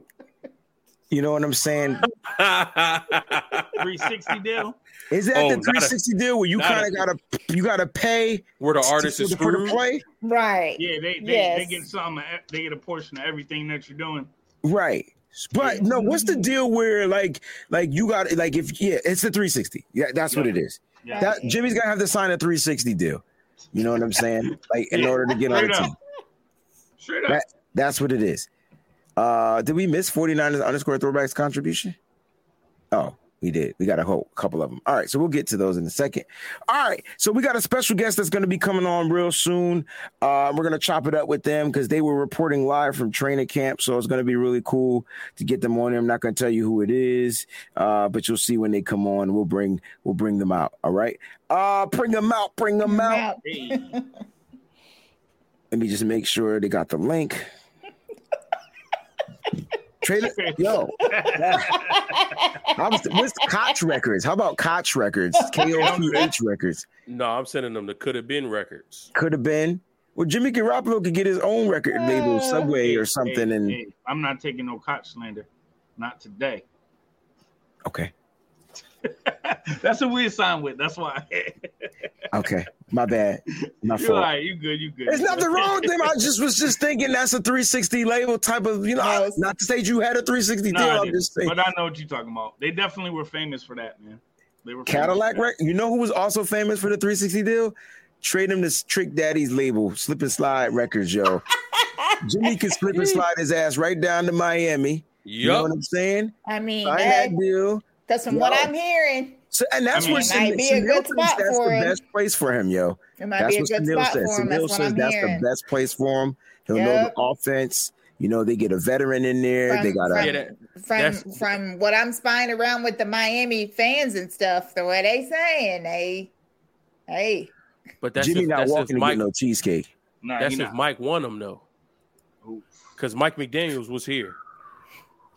He knows what Jimmy can do. Mm-hmm. He has real world knowledge of what Jimmy can do. That's if Mike even want him. Okay. All right. So that's true. Let's do this. Let's play this little exercise. All right. I tell you what, if our guest, when our guest comes on, we'll have them join, and then I'll just be the mediator, and then he could take my spot fair when he comes on the show. Okay. Let's talk about the all right. Hold on. They're saying that they didn't get it. I sent it. Maybe I didn't click send. Nope, I click send. Scooby-dooby-doo. All right, let's talk about this this roster as far as depth, right? Because what's going to happen is we got to make some cuts, but I want to know what the best roster is going to be depth-wise as of right now. We've seen some training camp. We've seen players move up on the depth chart. We've seen players move back on the depth chart. Let's talk a little bit about the depth. Peachy and Mose, you guys are going to talk about the offense. I want you guys on the air, and you can use them out there. You guys are going to create the depth chart, for the offense. You guys get 25 slots. All right, we'll do this. We'll be out by 9 o'clock. All right, so you guys get 25 slots. All right, Fair and I are going to get 25 on the defense, so we're going to have to create our depth chart on the defense. All right, and let's go ahead and do that. So, quarterback depth, are we keeping one? We're keeping two. We're going with three. That's for you guys to decide. So, you guys go ahead and take that. I'm going to get our special guest on the show. Two for now. I say Trey Lance and Nate Sudfeld. We don't need three quarterbacks on the roster. Yeah, I think we got a practice. Yeah, Brock versus James Morgan is going to be the practice squad quarterback. Yeah, I have a feeling that Morgan's going to beat out old Brock Purdy there. I think Morgan's going to be on that. They said Brock was going to start over Trey Lance. Oh, I remember that too. I don't even understand where that came from, but I think Morgan will wind up on the practice squad. That's funny. All right, let's go to the running backs. So you got two quarterbacks. Somebody's got to keep tally. Fair, you keep tally of what they're doing on the offense. The running total. Mm-hmm. All right, so running backs, I say we keep four, and this is probably going to be one of the tough ones. My four, and if we're doing depth chart, Elijah Mitchell, RB1. Mm. Ty Davis-Price, RB2. Trey Sermon, RB3. Jordan Mason, RB4. Ooh. Yeah. Dang, you got a practice squad guy. Man. Signing everybody. All right. Okay. So let's see. Let's see. So y'all got 19 left. Yeah. Okay. Tight ends. Well, I don't know if Peachy agree with that. For Peachy agree with that, right? They gotta come to an agreement. Like they gotta do that. Yeah, that's fine. That's fine. I do have a huge feeling that TDP has passed up my boy Sermon for that number 2 spot. So yeah, I'm with you on that. I don't know. I think it's neck and neck. Holding it down. I think it's neck and neck. I know he is. I tell you what. I'm gonna go with it though. Live. All the way from California, the man with the master plan, the one and only producer, songwriter, everything. Our SF 49ers, my man Rodgers in the building. Make some noise, Mickey 50s. Yeah. Yo, what up? I'm definitely not a producer, but I appreciate the warm up. You produce work, so you're a producer, bro. That's right. You put out content, that's right, little bro. That's what a producer does. You do what a producer does. Listen, bro, we appreciate you for jumping on, man. Look, they're going through the offense. They have to put together. Matter of fact, you know what? You can play the Kyle Shanahan. Do you agree with our lineups, right? So they have to put together the depth on the offense as of right now from what they've heard from training camp. Now, you've been there every day. You see what's going on. They're on the running backs. Mose, give them your running backs one more time. I want to know if Fair agrees with you and Peachy on your running back depth chart. All right, let's roll. So we got Mitchell, 1. I got TDP, 2. Trey Sermon, 3, and Jordan Mason, 4. I would probably put Trey Sermon ahead of TDP. It's close. Number 2, I like it. Let's go. I love it. Ohio State. I love it. I love it. I want it to be that way. You got to really though. Do. It's close, and we got preseason. We still haven't seen what they do in preseason. But I can see that Trey Sermon, he's taking whatever he did last year. He must have went and talked to Brandon Ayuk. Said, "How the fuck do I climb out of this doghouse?" Remember, they was in the same doghouse, though. Right, they was. They was in the same one. Off the same bone, bro. They was eating off the same bone. So he figured it out. He's focused. He looks quicker. He looks determined. Awesome. Makes a good run. But TD, you got to realize he's a rookie. You know Kyle Shanahan with rookies. They might look good. You got to act a certain way. You got to go through the certain ringer. You got to go through a certain process, you know. But TDP, man, when he's decisive in his runs, he's so good. And he's quicker to the outside than I thought he would be. I didn't expect him to be explosive to the edge. He really is. Yeah. But he started off a little slow. But the last few days, it's like, damn, TDP run. Damn, TDP run. Puts the head down. He's a truck. He's going to be running people over in that second level a lot. He is. But it is close. But you got to give Trey Sermon the credit for changing where he is this year compared to last year. Because last year in training camp when I was there, that boy sucked. I ain't even gonna lie. This year, whole different person. But he definitely must have talked to Brandon all offseason and said, how do I get out of the doghouse, bro? Because it was bad, man. And Kyle said he looked good out there. You know what I'm saying? He just said he got to see what it's going to look like, you know what I'm saying, you know, when the game starts, you know what I mean? So he said he's transformed his body. He's transformed his mentality. So we're going to find out, man, if Trey Sermon is that guy. But do you agree with all four of those backs? He mentioned Jordan Mason. Yo, Jordan Mason, bro. This is another, like, Shanahan gem. Again, preseason's going to really determine that final spot. But if he's playing the way he's looking in camp, I could see him making this roster because he's going to be one of those guys where if you cut him, somebody's going to steal him, right? You don't want to put him on the practice squad. But then again, there's Jeff Wilson where is Kyle Shanahan going to be loyal to this guy because he's been really good for them when he's healthy. And the problem is he had that injury last year and he was kind of had a bad – it was a throwaway season for him, right? But when he came back from that injury, he just wasn't as fast as he was. He looks better on his cuts. He's been mixed in with the ones. I still think Jeff Wilson might make that roster. Running back's tough because they need depth because all the injuries last year. Elijah Mitchell missed 6 games. I think they might actually go 5 running backs this offseason or this season. So 5 running backs and 1 fullback? I could see it. I could really see it. So who would be your fifth running back then? Yep. Would it be Jeff Wilson or Jermichael Hasty? Oh, Jeff Wilson over Jermichael. Bro, he still hasn't fixed his fumbleitis issues. The man must coat his hands in cocoa butter. I'm telling you. Is it Palmer's? Like, nah. Must be Palmer's. That slick stuff. That's something slick.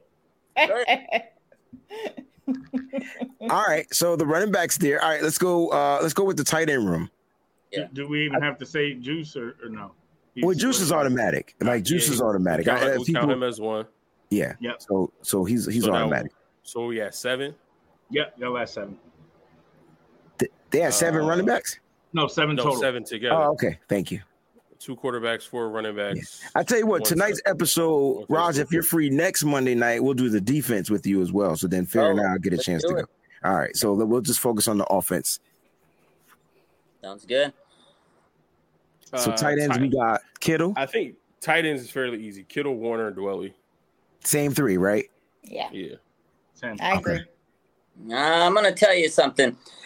The thing about Dwelly, he hasn't really popped off. So he might make it by default because you know we had the injury to Jordan Matthews, which sucked because he was actually having a good camp. Charlie Warner's been hurt, so he hasn't really been able to go out there and do anything. If he comes back healthy, maybe he might make the roster. Maybe they might PUP him. But this guy, there's a couple dudes. There's Fumagalli. Yeah, true. Like, but Fumagalli, low-key's been looking good. He's made some nice catches. Tanner Hudson, not bad. He not as good of a blocker, but he's made some impressive catches. And then you have who's the other guy? Haven't heard too much about Croft. What's going on with him? You know, he's made some plays here and there. I honestly still think that tight end position's not really solidified. It's going to be a preseason battle. I think Dwelly makes it just out of the fact that he's been there for a while and he's the veteran and that's Kittle's boy. But that next tight end after that, it's up for grabs. And I don't think Charlie Warner's a guaranteed lock because he might not be healthy to make it because he's, you know, like I said, he's got the core muscle injury. So it's going to be one of those other cats, I feel, just because Charlie Warner has been hurt. But if I had to guess today, I'd probably say Fumagalli makes it over those guys. All right. Yeah. That's interesting. Yeah, you know, Kyle is really big on blocking. So you almost like that is like a prerequisite. Like you have to be able to block. So yeah, but who's the best blocking tight end outside of Charlie Warner after George Kittle? Like Like, because Ross Dwelly ain't it. Exactly. No. Not at all. Was True. It Fumagalli? Was it Tyler Croft? I would think it would be more Tyler Croft. Tanner Hudson's name's been ringing the bell a little bit. Tanner's not bad, but honest, that's why I like Fumagalli, because I feel like he's been the like total package there. Okay. Mm-hmm. Catches. He's had some Here we go. Runs. Yeah, I got it. Box. Yeah, I think it's Fumagalli just for that reason. All right. You guys cool with y'all tight end room? Because we're going to move on. That's what, 3 more slots they took up? Mm-hmm. Yep. So they're at 10. They're at 10. Thank you. All right, let's go to the offensive line and save the wide receivers for last. I know. Well, all right, do you starters. Guys think Trent is going to make it or no? Nah? So Trent is there. So starters, Trent Williams. Yep. Left guard is Aaron Banks. Yep. Center is Brunskill. Yep. I think it's Brendel, but yep.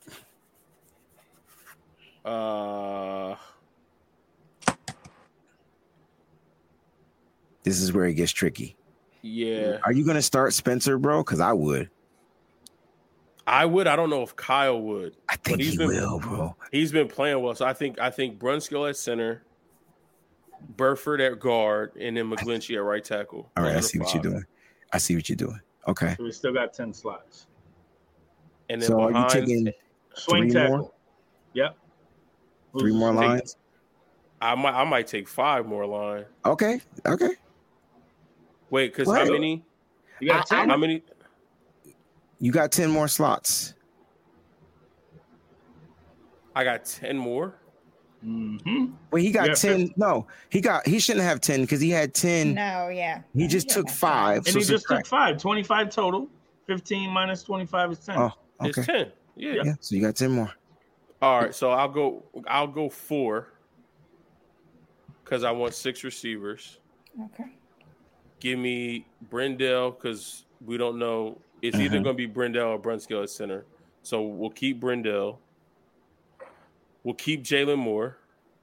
Even though he's hurt? Yeah. Okay. We'll keep McKivitz. And then I just because he knows the offense, will keep Skule. I don't see any of the other guys, Sam Schluter, Jason Poe. They did just sign Sutherland. Jordan Mills. Yeah. Oh, I heard Jordan Mills was cooking. Yeah. Give me Jordan Mills over Justin Skule. Yeah. Okay, there you go. I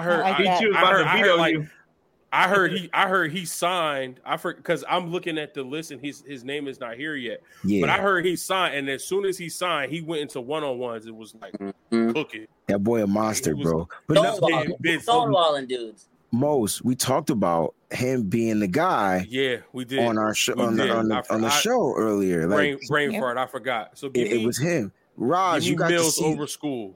Yeah, you got to see these guys personal. Of course, close and personal, man. Do you agree with his their offensive line assessment and who's going to be on that roster for the depth chart?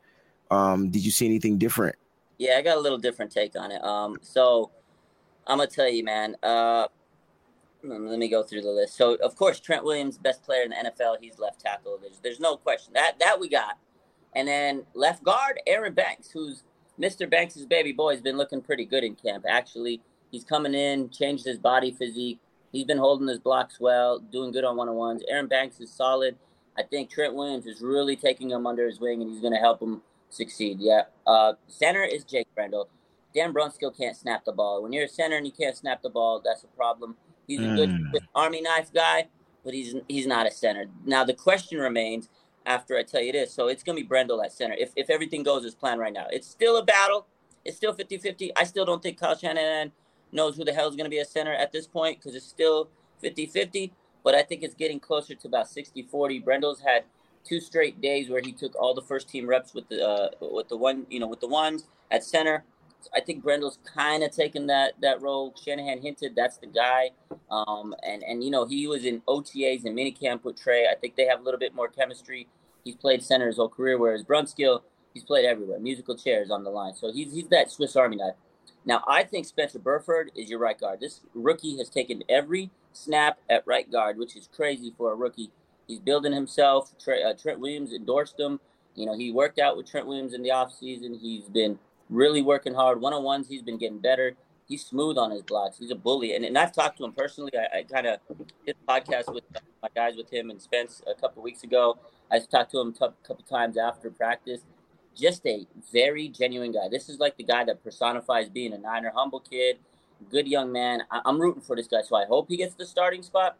But if Brunskill doesn't get the center spot, you have to question, is Kyle Shanahan going to take the rookie, or is he going to just give Brunskill that right guard spot? Because he knows that Brunskill can take that spot easily. I hope he sticks with Spencer. You don't want to crush the kid's confidence, you know, rookie season, whatever. But what he told me, he goes, whatever I got to do to help this team win. But I'm going to say that right now, based on how it's going, Spencer Burford, you're going to be your starting right guard. And then Mike McGlinchey's right tackle. Then you got Dan Brunskill, who could be your Swiss Army. He could go anywhere on that line. He's your tackles, guard, center. Yeah, be your swing tackle. He could be your swing guard, whatever you want to call him. Colton McKivitz makes it after that. After him, I don't know if J-Mo is going to be healthy. Jalen Moore, you know, he's got the lower leg strain. So if he's on the PUP, it's going to be Jordan Mills. This guy came in. He's rocking number 50, holding still on one-on-ones. He's looked good so far. Hasn't had a lot of time. But I think if Jalen Moore's hurt, Jordan Mills makes it. If Jalen Moore's healthy, Jalen Moore makes it. Maybe even Jordan Mills still, because he looks kind of good. And after that, I think Jason Poe, undrafted guy, he's looking good, man. This guy's shooting up the rankings. Played with the second team. Okay. He's small, bowling ball, little boy, but this guy's got some tenacity. He's making good blocks, holding his own on one-on-ones. I like him. He also trained with Trent Williams this offseason. This kid's got it. I think Jason Poe, if he has a good offseason, a good preseason, sneaks onto the roster. Justin Skule, I don't think he makes it, man. I just don't see it from him. He hasn't recovered well from the ACL tear. He's slow, man. If he's a left tackle, I don't know. Or swing tackle, I'd be a little worried because this man definitely skips leg day. How many offensive linemen did you take, Mose? No. I can't remember. Good. All right. And now we're going to get to the wide receivers. What position is Jason Poe playing? Is he playing center or guard? He could play center and guard. He's going to be a so he's another versatile piece. Yeah. They did ask about the natural center like Donovan West, but I haven't seen him take too many snaps. Isn't that much? Yeah. Other than the rookie hype machine, that's about all I've seen. I mean, he's out there, third team, but again, those undrafted guys, those you know lesser known guys, they have to work hard in preseason. That's where they're going to get their opportunities because they're out there just trying to learn their techniques. They're out there just trying to make sure that the coaches are happy with their effort. They're not really getting a lot of chances. So preseason's where a guy like he might shine. I think ultimately Donovan West makes the practice squad. Mm-hmm. Yeah. I agree. Even with the contract and the guarantee money, I agree as well. All right. Before we get to the wide receiver positions, listen, guys, I want y'all to stop what you're doing. I'm putting a link in the chat right now. I want everybody to click on that link and subscribe to our SF 49ers right here on YouTube. Congratulations to you for getting to the 2,000 subscribers marks, man. We're proud of you, man. I tell you, boy, you grind hard, and the results come fast. That's what I'm talking about, man. So keep up the great work, man. Absolutely. Appreciate it. Yeah. Proud of you, little bro. Hey, I appreciate all of you. You guys always been there for me, support me, and anything you need, you know, it's all love between me and you. I always got your back, too. So thank you so much. Appreciate you, fam. All right, Mose and Peach, this is my favorite part. These wide receivers, y'all already said y'all going with 6. I'm dying to hear it because I hate to tell you, I think Willie Snead IV is going to make this squad somehow. But I'm dying to see who you guys got for y'all 6 wide receivers. We know the 5. Do we? I think. Yeah. I think. The first 5 is guaranteed. Debo, Ayuk, Jennings, Gray, and McCloud. Mm. Okay. And for me, all of these drops – If we ordering them, say that. You gotta touch on the drops after Mose. All these drops with order with my dips. Go ahead, Mose. Yeah, I think Ray-Ray McCloud sneaks into that number 3 spot. 3 spot. Listen, Mose. I'm telling you, I can feel it. Mose. I like Jennings. Rachel Mose. I do like Jauan. Situational football, bro. Yeah, man. Situational football. 3rd and 15. Jennings, just catch the ball. Give me first down. All right, coach. Mm-hmm. Situational football. So Debo 1, Brandon 2. Debo 1, Brandon 2, Ray-Ray 3, Jennings 4, Danny Gray 5. And I know is you going to be saying, 5? Mm. God, which round? I know where Rodgers going with this. I mean, listen, ultimately, he also, too, has been having an up-and-down camp. Granted, he's a rookie as well. Mm-hmm. But ultimately, his speed is what's going to do it. I know. Because we don't have situational football. Right. So that's why him at 5 is okay. Okay. I think him in the 6 is good. Go ahead. Who's your 6? I'm just curious because it was Malik Turner for me. Mm. It was Malik Turner. Malik Turner has been looking good. I know Willie Snead is the veteran. I mean, Malik has been here a little longer. I think, you know, we talked about a battle being between Malik Turner and maybe Keyshawn Johnson. Maybe now it's between Willie Snead and Malik Turner. Will that veteran savvy, you know, outweigh what Malik can do? But I mean, Malik is younger. I think Malik is faster. I think also Malik offers some special teams ability that maybe Willie Snead doesn't. If it was me, I'd go Malik Turner, but I could see the argument for Willie Snead. I actually have Willie Snead at that position. Everybody knows how I am about the veteran leadership and just, you know, being around different teams and everything. I feel like it's going to be invaluable to these wide receivers, especially with the young quarterback that we have out there. I believe that Willie Snead is going to be a huge presence out there this year. So I'm thinking it's going to be Willie Snead. All right, if he can get acclimated to the playbook, right? Exactly. And this system, and he's smart. He's also a smart guy, you know. So. But he also battled injuries too. So that's true. That's a good point. It's one of those things. But wide receivers, this has to be some of the best camp you watch because these one-on-ones, there's only been one top dog. Yeah, it's the top dog, Brandon Ayuk, from the doghouse to the top dog. That's crazy. And Ayuk, man, it's crazy the transition that Ayuk has made. Like last year, everybody had the expectations, and like Jimmy Ward said and Kyle said, he was quiet last year. He was in his head. It was all mental for him because I think everybody had these big expectations. I don't think he knew what he had to do to make that jump. I think he thought, okay, second year I'm going to be better because I've been in the league second year, and he was getting hurt in training camp. He was coming out, wasn't. You know, giving it everything. Mentally, he got fucked up. And then you still got to realize Debo was still the man of the hour. Like, he was coming off an injury, and Debo had to prove himself. He was like, yo, people forgot about me. I need to show people I'm Debo. I need to get this contract. So there was just a lot going on in that wide receiver room. Now, this year, we have 2 stud receivers. This could be the best duo in the league. If they're both healthy, do their thing. You know, you got Brandon Ayuk ready to go out and just become a superstar, ready to be a Pro Bowler. You got Debo, man, where I think people are kind of forgetting about him. This man just signed a 3-year, $71 million extension, and I feel he's kind of underrated. Like, all the chatter in camp is, Ayuk's going to be wide receiver. Ayuk's going to be the guy. He's going to be better than Debo. It's weird to me because the offense still goes through Debo, and I'm a little rusty. He needs to get that chemistry with Trey, and I get Trey and Brandon Ayuk. They're locked and loaded together. Like, they got good chemistry. But Kyle knows this offense flows through Debo. They're going to figure out ways to get him the ball. The chemistry's starting to build. You know, they've had some nice plays lately. They're staying after practice, practicing.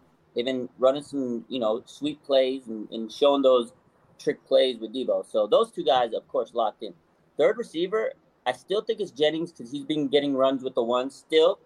As much as Ray-Ray has been a riser in this camp, he's been phenomenal. Ray-Ray McCloud, I think fans are going to really like this guy. I think he's still 4 because he hasn't really got mixed in with the ones yet. But if Jennings continues to struggle and drop, Ray-Ray's going to push him and keep applying pressure.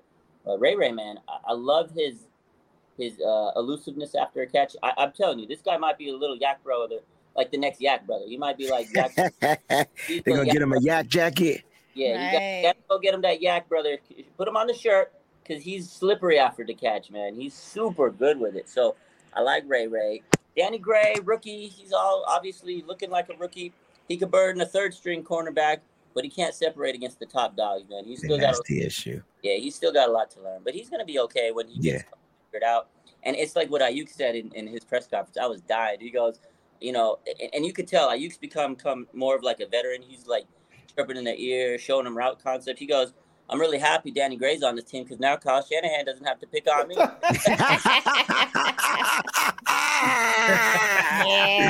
I love it. That's funny. Absolutely. Bro's like, oh, so Danny Gray gonna spotted the doghouse, Brandon. So Danny Gray, year 5. That 6 spot is gonna be tough. If they roll with 6, I know everybody thinks the veteran leadership, Willie Snead, that's the you know, the politically correct answer. Oh, he's the veteran, but you know what? Malik Turner been looking good. I'm trying to tell you, Malik's out there, bro. Give me Malik Turner. He got the speed. He got the routes. He's been playing with the ones a couple times. Yo, if it's up to me. Wait, don't he got that one-hand catch? Yeah, that's what I'm saying. Yeah. Out there. Yeah. Hey, Willie. I don't know if you can. You can't do that, bruh. You on the 7. You ain't on the 6, man. Listen. I get it. I like veterans, but yo, Brandon Ayuk is rising to the top as a veteran. You got Debo. If Willie Snead don't show me anything in preseason, you could cut that boy because you got Malik Turner looking like his and he can play. You need to play. Willie Snead ain't gonna play special teams. He's been doing what 8 years. But the reason why, Roz, and correct me if I'm wrong, you bring in Willie Snead now. You get him, you introduce the game to him. God forbid something happens to a wide receiver and he doesn't get picked up, you give him a call, you bring him in, he doesn't have far to go, he can come right in, plug and play. And I think that's what they're doing, right? And that's why you say he's going to play preseason, you're going to see what he can get. And, I mean, if he balls out in the preseason, like if he's like the number one stud, then that's a different story. He's got some work to do, right? He's got a job. Always do. They always have that veteran, like was it Jordan Matthews? Okay, we cut you. A week later, we bring him back. We cut you. We bring him back. Cut you. Bring him. That might be the new guy that they do that to. Dante Johnson. They cut him, bring him back. Like they get these veterans that figure out the roster. They stick around. Maybe they'll keep him on a practice squad basis or whatever the case is. But they know in case of emergency. Let's say Malik Turner gets hurt. Yo, Willie Snead, it's week 7. Ready to go? You ready to lace him up? All right, buddy. That's why I think they bring in a guy like that. He can pick up the playbook. Makes perfect sense. But I don't think he sticks to the final roster. He's a great veteran to have for them right now. They need veterans through the preseason. Tell them show them how to practice. Because the first thing I noticed with this guy, first day out, he's running. He's out there early. He's showing them like, I got to learn this shit up. And these rookies. Yeah. He better take off that number 18, though. Yeah, Dante Pettis vibes. I'm just saying, they the same complexion. Hey, oh Lord, hey, that's all I'm talking about. Don't do that to Willie, man. Willie's been in this league a long time. Yeah. My bad. Willie didn't deserve that. Is Dante even on a roster right now? I don't know. He probably not. I don't think he is. He can't make the Giants, who's struggling at receiver. But he can't make the Giants because Daniel Jones sucks. Speaking of Giants, not coming after Jimmy Garoppolo. Here it is, and I was waiting for that. I was going to say that. Now, listen, guys, make sure you're following on Twitter and Instagram at NGN Talk. We're going to post the offensive results from Peachy and Mose. We're going to post their depth chart for the offensive squad of the team. It should be up there at sometime tomorrow, today, whatever. Who cares? But it's going to be on there. Don't forget to retweet it, like it, comment on it, all that good stuff. We're going to get it out there. We want to get that out there. All right. Raj, we're going to just do a quick recap and rewind, get your takes on a couple of things. Before we do that, let me get to these contributions real quick. Foghorn! Touchdown 49ers _ throwback. I like Fernando because I'm going to call him Fernando because that's what his mama named him. All right, so here we go. Can I get a comment up? Nobody's scared of Jimmy and teams don't value him. And I want to know your thoughts on this. Like, do you think teams are valuing Jimmy Garoppolo, or what is this game that the NFL teams are playing by not trying to trade for a Jimmy Garoppolo? Like, what is going on really with the situation? What are your thoughts on it? I mean, I just, like you said earlier, I don't think anybody values Jimmy. The Niners loved him. He did his thing. Too many injuries. They mount up, and at some point you get the label of fragile or handle with care, and I think that's what the league. If they were to cut him, I think some team would be like, okay, let's sign him because he still has a high contract. Nobody wants to trade anything. He doesn't. That's the issue. I don't think his value is worth a blood nickel. Like he's not worth much. I don't think we can get more than a fifth-round pick. Baker Mayfield went for a fifth-round pick, right? So, and then I feel like the Niners were trying to hold out for so much, and I think that's where they're at this point. Like, they're still like, maybe somebody will get desperate. Maybe they'll come calling. You know, he's out there throwing. He's running. He's smiling. He's doing what he has to do. Like, he's coming out there trying to get a job. You know, everybody's posting the content, trying to help, you know, Jimmy get a job out there on training camp. But ultimately, I said this weeks ago, and Steve Young said this a few weeks ago, I really think he's going to get cut, and then he'll go sign with some team he wants to sign with. I feel that it's going to be the Giants. I think it makes sense. They got a new head coach. He has no time for Danny Dimes. Danny Dimes he's trash. And you get a veteran. He could be a bridge for a year or two. You go sign a quarterback in the draft next year, and you're fine. That's, I think, what the Giants should do. I think Jimmy Garoppolo to the Giants makes sense. And he looks good in blue, you know? So I think it'd be fine. And that's the way I look at it. All right. And this is the John Lynch and Kyle, basically, because he's trying to tell them that nobody wants this guy, Jimmy Garoppolo. So, I mean, the take is Ian Rappaport said that probably August 30th, that deadline is probably when they're going to see him cut. I think the question I was asking was, would you do Jimmy a solid and release him like now? Or do you say, nah, cuz you did us dirty, payback's a month. Like, is that how you feeling that that's kind of what's going down? Like, why hold on to Jimmy if you're not going to, you know, why hold on to him? You're not getting a trade for him. Yeah, that's true. I mean, I think they still like him to some point. Like, they've been loyal to the guy. Like, that's just not the way the Niners run it. They do things, you know, the Niner way. They want to show that they still have class at the end of the day. I know fans might feel a certain type of way, but I think John and Kyle respect him. And if he were to come up to him and say, hey, look, release me, they would grant him his wish. I think that's what it is. But I feel like I'm sure they've had their talks and they said, you know, do you want to be cut right now? If he has been cut right now, then I don't think Jimmy has asked for him. Unless they get shiesty and they're, you know, late cut for a late surgery. But I don't think that's the way it's rolling. I honestly feel like all parties involved are, you know, happy and they're, you know, just thing. And I really feel like the Niners are going to hold out to say, okay, there's still injuries out there. Maybe somebody will come calling. And if it gets to that point, because you got preseason coming up now, right? It's just been training. Preseason, you might actually get some real deal injuries. You got three more games. If there's no injuries that make a team come calling for a quarterback, then they'll say, all right. On you, buddy. Let's get out of here. So. All right. There it is. We're going to keep the contributions flowing in. Sean, my bad. What I meant was the picks are coming from the ones we would expect it. Trey is just going to be better. Be blessed, fam. Remember, the only good lamb is Jesus. All right. I could dig with that. He made a comment about how his picks were coming. Like Trey Lance interceptions were being made by like all pros. And then I kind of went and was like, Fred Warner. I couldn't think of any other all pros on the defense that got interceptions. So that's kind of like where he was coming with it. But he was just saying this is coming from those guys that we expect to get the interceptions. Talk about Trey's interceptions, because what, you know, we were talking about earlier in the show, Peachy and Mose, they were like, there's context behind it. And, you know, there aren't just bad interceptions. There's things that they, you know, make those interceptions happen. Talk about some of the things you saw when it comes to Trey Lance and his interceptions. Yeah, that's a good point, because I feel a lot of the Trey Lance, because, man, you go on Twitter and you see people, oh, Trey Lance struggled and, oh, he was 4 for 12 or whatever. First of all, like, it's just weird to see people writing down stats in practice. You guys practice, you play sports before. You don't really count your stats in practice. I mean, I don't know. But the new age, everybody wants, you know, fantasy sports. You grind them the stats. You got to show, you know, that's what people do now. So I feel practice is a time where you're going to go out there, you're going to do things that you probably wouldn't in the game. Like, a lot of it's these deep passes. They're taking shots. They're trying to work on that timing.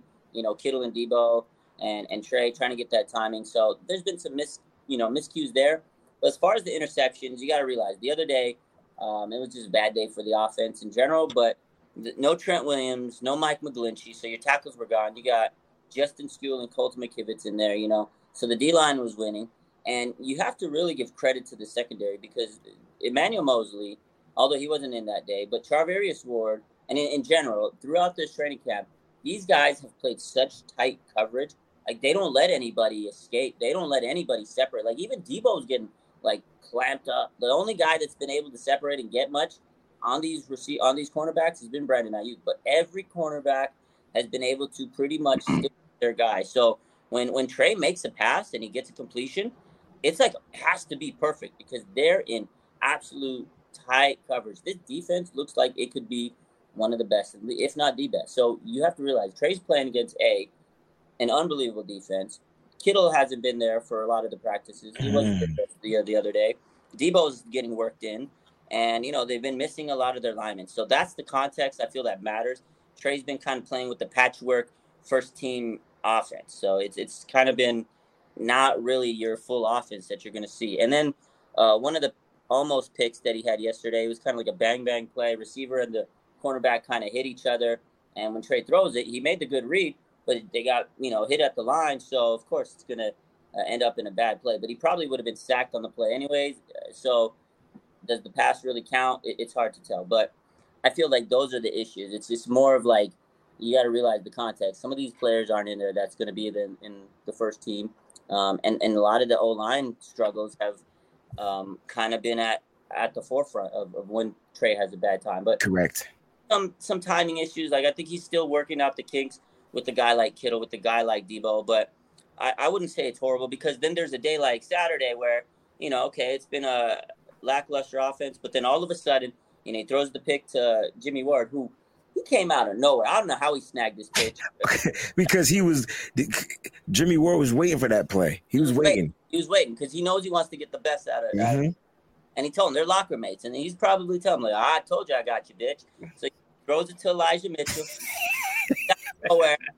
I mean, he just makes the play. And right after that, though, 2-minute drill, you know, it was he went back and threw a touchdown. Yeah. 5 for 6, drove 80 yards, moved the ball efficiently, touchdown to end the period, win the game, basically. So that's what I feel like the offense is going to be. And he's got a strike to Kittle, strike to Debo, scrambled up a play, strike to Kittle. Like, it was good. When he was having to move and the pressure was on him, I was like, oh, wow, that was a good way to finish the session. So he's had some really good moments, but I feel like people blow over, like they're going to overblow bad moments, but that's how you learn, you know? Yeah. They got to overreact to wherever he just, you know, does. Oh, Trey threw an interception. Trey had 52 incomplete passes in practice. Yep. Okay, yeah. All right, we're going to stick there, man. Raj, thank you for that. All right, Donnie says... Luke and Trey put in work together this offseason, and the results are showing. Like I said earlier, the rest are just catching up. I mean, that's what it looks like, right? That's what it's looking like out there, man. That's it, 100%. Basically, that's 100. That's 100. Any concerns about Debo Samuel not being able to get open, though? No, he's. I talked about this yesterday. I can't remember with who. I was on some show, maybe on my show, but somebody was asking, like, do you feel Debo's not in his best shape or not able to get open? It's just chemistry. He might just be a little rusty, but I feel you got a whole month left. By the time the season's ready, Debo's going to be Debo because he still looks great. He looks like he's Debo. Yeah, he looks good. He looks physical. He's thick. You know Debo's thick. He looks like he's still that same guy he was last year. It's just a chemistry thing. It's just ironing out the chemistry because it's like a few inches here, and I'm like, oh, man, he would have had him. You know, and he's able to separate. But I feel like you have to realize how good Jerry is. This secondary is not letting anybody separate. So, which is what we want to see, right? Even if it's Ayuk, like secondary is so good, I have no worries about Debo. And again, the last practices, there's been some plays where Trey Lance has found him on it, and I'm like, okay, yeah, they're starting to cook. They're starting to cook. And here we go with these. All right, SF Niners 916, Niners Nation, let's ride. The 49ers put out a nice little, like, cartoon character video of Debo Samuel. You know what I'm saying? After Debo Samuel, Braj put out the post where Debo was like, let's ride. Yeah, man. Like, Debo, y'all got it fucked up if y'all think Debo still ain't wide receiver number one. I want y'all to get it fucked up. I like that Brandon is moving up in the ranks, but Debo a grown ass man, bro. Like I'm gonna tell you right now, when he get out there, grown man contract. yeah, he did. Real fucking contract. When the lights are on and the game counts, I'm counting on D. Yeah. Boston. Let's just said that.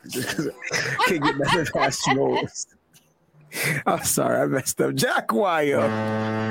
How many snaps is Trey getting in the preseason, if any? This is, we'll end the show on this contribution. Okay. Raj, how many snaps do you think? We talked a little bit about it earlier at the very beginning of the show, so it's a good question. Jacquio 56, thank you so much.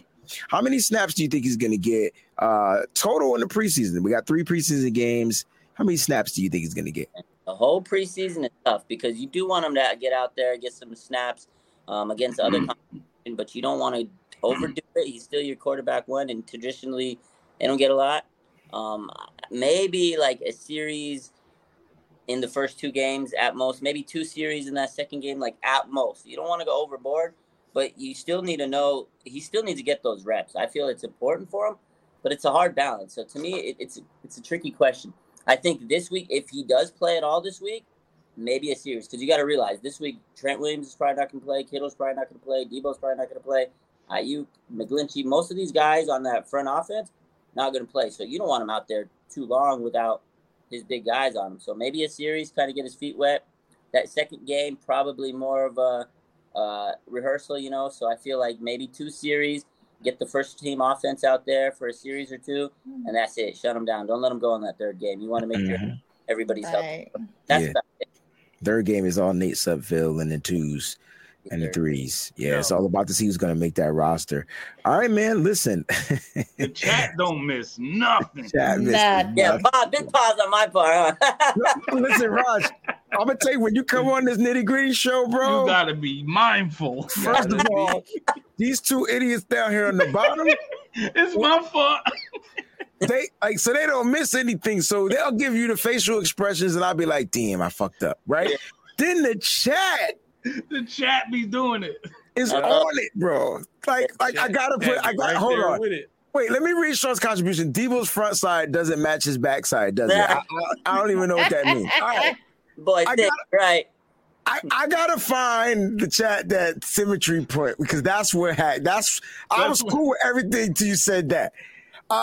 You said Dan had a few inches here, and then you went like this. Back in my mind, bro, you did this, and that's what I was like.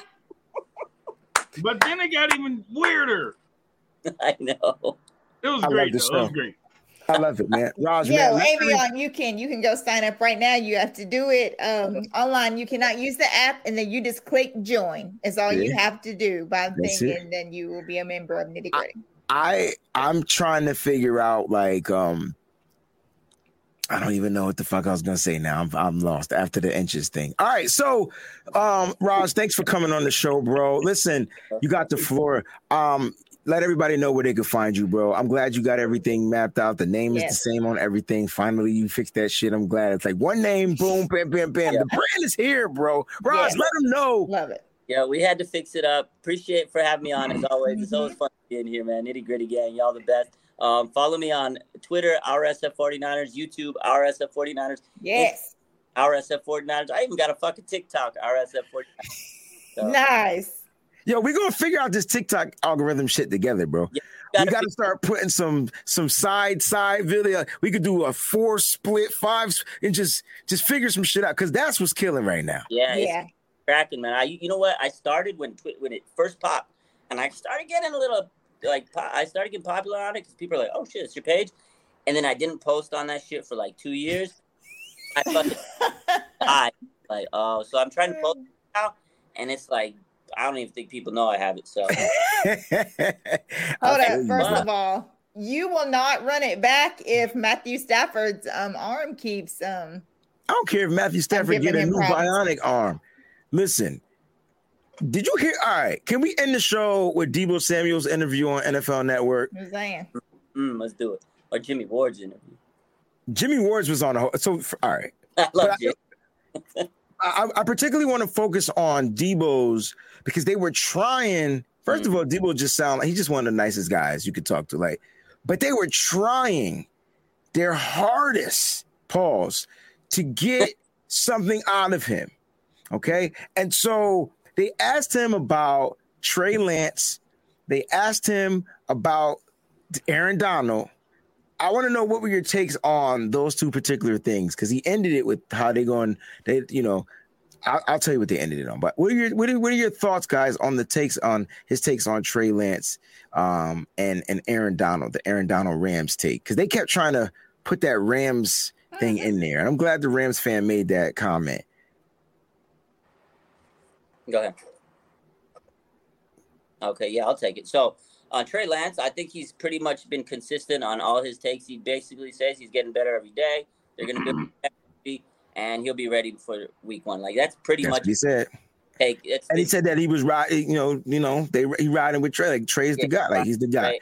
Yeah. And I know he's also kind of said this throughout his, you know, press conferences since he's been back. He goes, you know, he wished he would have been able to sign earlier because he wanted to build that chemistry. The chemistry.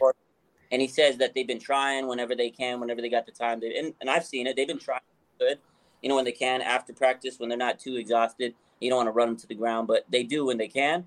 As far as Aaron Donald, I really am happy the way he said it, because they were trying to get a quote out of this motherfucker. They were trying to get a quote. They were trying to go viral. They were trying to get a quote for Bleacher Report, for Sports Center. They were trying to get a quote out of Debo, and he didn't give it to him. He said, you know what? We're going to let the fucking pads do the talking, because at the end of the day, we don't need to sit here and run our mouths. So I like that he took the high road. He didn't even address Aaron Donald, fam. He rewound it and revented about the Rams, bro. Like, you can't tell everybody that said, oh, I don't like Debo's character and all this type of shit. Get the fuck out of here. Yo, that interview was so grown up. I was like, this man is dope, yo. He's a grown man with a grown man contract. Let the boy say, go, man. Bro, Debo's going to have something for the ages. I wouldn't be surprised if he has an even better season than he had last year. I'm just saying. I wouldn't be surprised, and I know that's hard because Brandon Ayuk is emerging. But those are the two guys. Oh, Raj, you know what? Last question before we go. Yeah. Do you think Trey Lance can throw 4,000 yards this year? Yeah, he can. Come on. Jimmy threw what, like 38, 39? Exactly. That's what Peachy was saying, but nobody's paying attention. And Jimmy couldn't even throw past 30 yards, bro. Get out of here. You're going to throw for 4,000. Facts. Easy money, baby. Easily. The way I put it was this. George Kittle, 1,000. Brandon Ayuk, 1,000. Debo, 1,000. You figure he's going to get like 400 to running backs. And I think that most of those thousands is going to be like 1,200, maybe 1,300, maybe 1,100. Yep. I think he can get the 4,000 eclipse. 17 games in a season. They're going to drop about – they're going to be dropping some bombs. You know, I know initially it's going to be about the run game, but there's going to be some games, man, where he starts opening up that playbook. Oh, yeah. Get the 4,000. And the thing with Trey is, what I've really noticed about him, and it's what people aren't talking about enough. They're always talking about his stupid interceptions.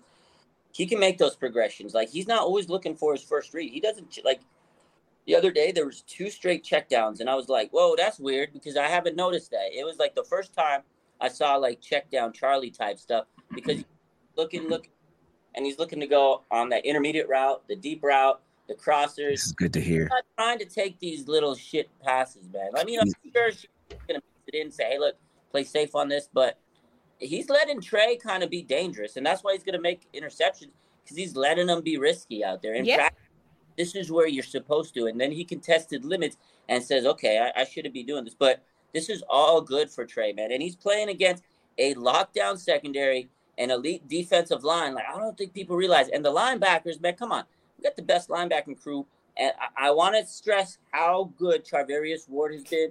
And Jimmy Ward, man. Pro Bowl season for my boy Jimmy Ward. That's it.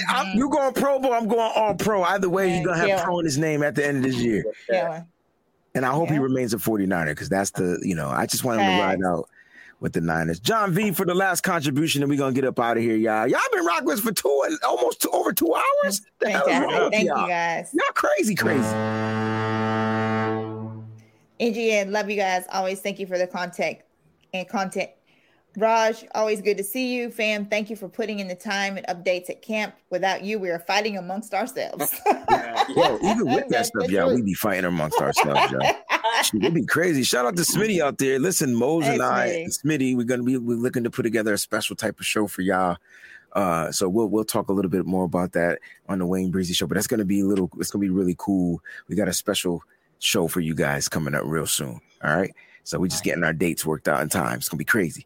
All right, man. Roz, thank you for joining. We're going to get up out of here, man. So we'll let you go first. Thank you for sharing your knowledge with everybody. Everybody was happy to see you. I didn't tell them you were coming. So hopefully next week they'll know if you're available. You can come on same time. You know what I'm saying? If you got some time, and we'll go ahead and crack that defense. Fair and I got to put together that defensive depth. All right? Yeah, I'm excited, man. I'm ready to roll. I'll be here next Monday. Time, same bat channel. We rocking, baby. Let's go. Appreciate you, brother.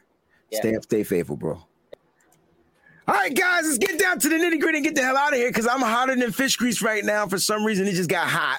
All right, let's close it out. Mose, Fair, Peachy, and we'll be out, y'all. Just give me the football on Friday. That's all I need. Football on Friday. Nice. Amen. Excited to see some football, man, and hopefully I'm not inebriated too much to enjoy a little bit of it. Not if you're going to church for this bachelor party. Oh yeah, I meant at church. You know, you know what I'm saying? Yeah, I don't want to drink all the wine. Bible study. Bible study. He's going to revival night. Revivals happen on Friday nights. Right. Then he went to the stay tonight to Saturday night. Yeah. That right there. Yeah, man. Let's see some football. Let's go. Let's get it, man. Tom Braxton's 34 more days, guys. 34 more days. All right, Peachy, let's go home. Yeah. I want to thank everybody for hanging with us for almost 2.5 hours. Really appreciate it. Shout out to the lovers. Shout out to the haters. We love all of you just the same. People were wondering why I wasn't blocking anybody. I'm not blocking you for your opinion. We welcome anyone's opinion as long as you are not rude and saying nothing crazy. You're not saying nothing horrible. You're not wishing any injuries on anyone, any kind of hate speech, anything like that. We're not gonna close that out. That's fine. That makes for great debate. I have no problems with that. We got the poll question here. We have the results of that. You guys kept it popping in here. A lot of interaction in this chat. They kept it fantastic. We appreciate it. Yo, this football season is about to kick off. It's going to be lit. Nitty gritty is going to be everywhere around the United States. So hopefully we'll get to meet you guys on the road at these different locations and everything. And so we are just ready to do that as well. But it was a fun show. It was a really fun show. Somebody got something playing in the background. Mute. There we go. All fixed. All right. Whole question, PG, just reminded me that we have to do. So the question was, you still here? I don't know what it is. Oh, well, we're about to be done anyway. All right. Does this defense have to carry Trey Lance to the Super Bowl? Does this defense have to carry Trey Lance to the Super Bowl? Now, a lot of people were like, yo, why, what? Look, all right now, because a lot of people said that the defense carried Jimmy Garoppolo to the Super Bowl, and that's cool. But does this defense have to carry Trey Lance to the Super Bowl? I'm just, and I'm not asking you guys for your opinion. We can comment off air, but 57% out of 225 votes say yes. That the defense, because they're not expecting Trey to be full, produced Trey. They know that he's still going to be a work in progress. Do you think there's anything wrong with that, the defense carrying him to the Super Bowl? Nope. Thank you. That's all I want to know. It wasn't a problem when they did it with Jimmy. Okay. I'm just asking a question. Word. I'm just asking a question. That's why I'm asking. I'm just asking the question. Tom Brack says our defense will be number 1 and our offense will be top. I like it. 10. Mm-hmm. Can you imagine if Kyle has a top 10 offense? I don't want to hear shit about Kyle Shanahan ever again, because he did it with a quarterback that nobody believed in. Thanks. That's right. Ladies and gentlemen, thank y'all so much for tuning in to Nitty Gritty Niners Talk. We'll be back. We're looking to do an NGN Talk preview for the game. We're going to try to do that on Wednesday night. All right, so have your alert set to all. Make sure you don't miss anything, because if we go live, we want you here. You're not going to want to be anywhere else. Don't worry, we'll keep it early. We know that some of our content creator family do shows around certain times, so we'll try to come on at 7, be done by 8, so you don't miss anybody else's show. We like to show hospitality like that. Like, we're that type of, we just, that's who we are. All right, so don't miss out on that, but we'll keep you posted on Twitter, Instagram, and so forth. Much love to everybody. Stay up, stay faithful, always keep it nitty gritty, baby, and we out this John. Don't forget to join the Discord. The link is in the description. We got 1 to 3 more slots available, okay? I'm thinking I'm just going to leave it at one. We got 1 slot available to be in the league, all right? So if you want to be in the Fantasy Football League, take that last slot, join the Discord, click on the link, boom, you'll be in, and then we'll talk about everything after that. We'll get the draft all squared away, ready to go, all right, guys? Stay up, stay faithful, always keep it nitty-gritty, man. And then here we have this. All right. So leave Michael in the show and then stop the outro and then come back and do this. So shout out to Peachy. Brandon says, I bet a Raiders fan 500 for whoever wins over 8 wins. What's up? What if both teams go over 8? Then it's a push and they don't pay each other, maybe? Probably. Whoever has the best record? I don't know. That's a good question. I can't answer this question. You don't gotta pay for. We would like to know. Hit up Mose. That's Twitter. Very interesting. Yeah. Like what happens in both teams? Very interesting. So you said yeah, basically. Okay. So, all right. Cool. So he'll say it's one. Appreciate the contribution. Sim says I say goodbye 6 times. I'm not gonna say it to 7th time. But we out of time. Peace.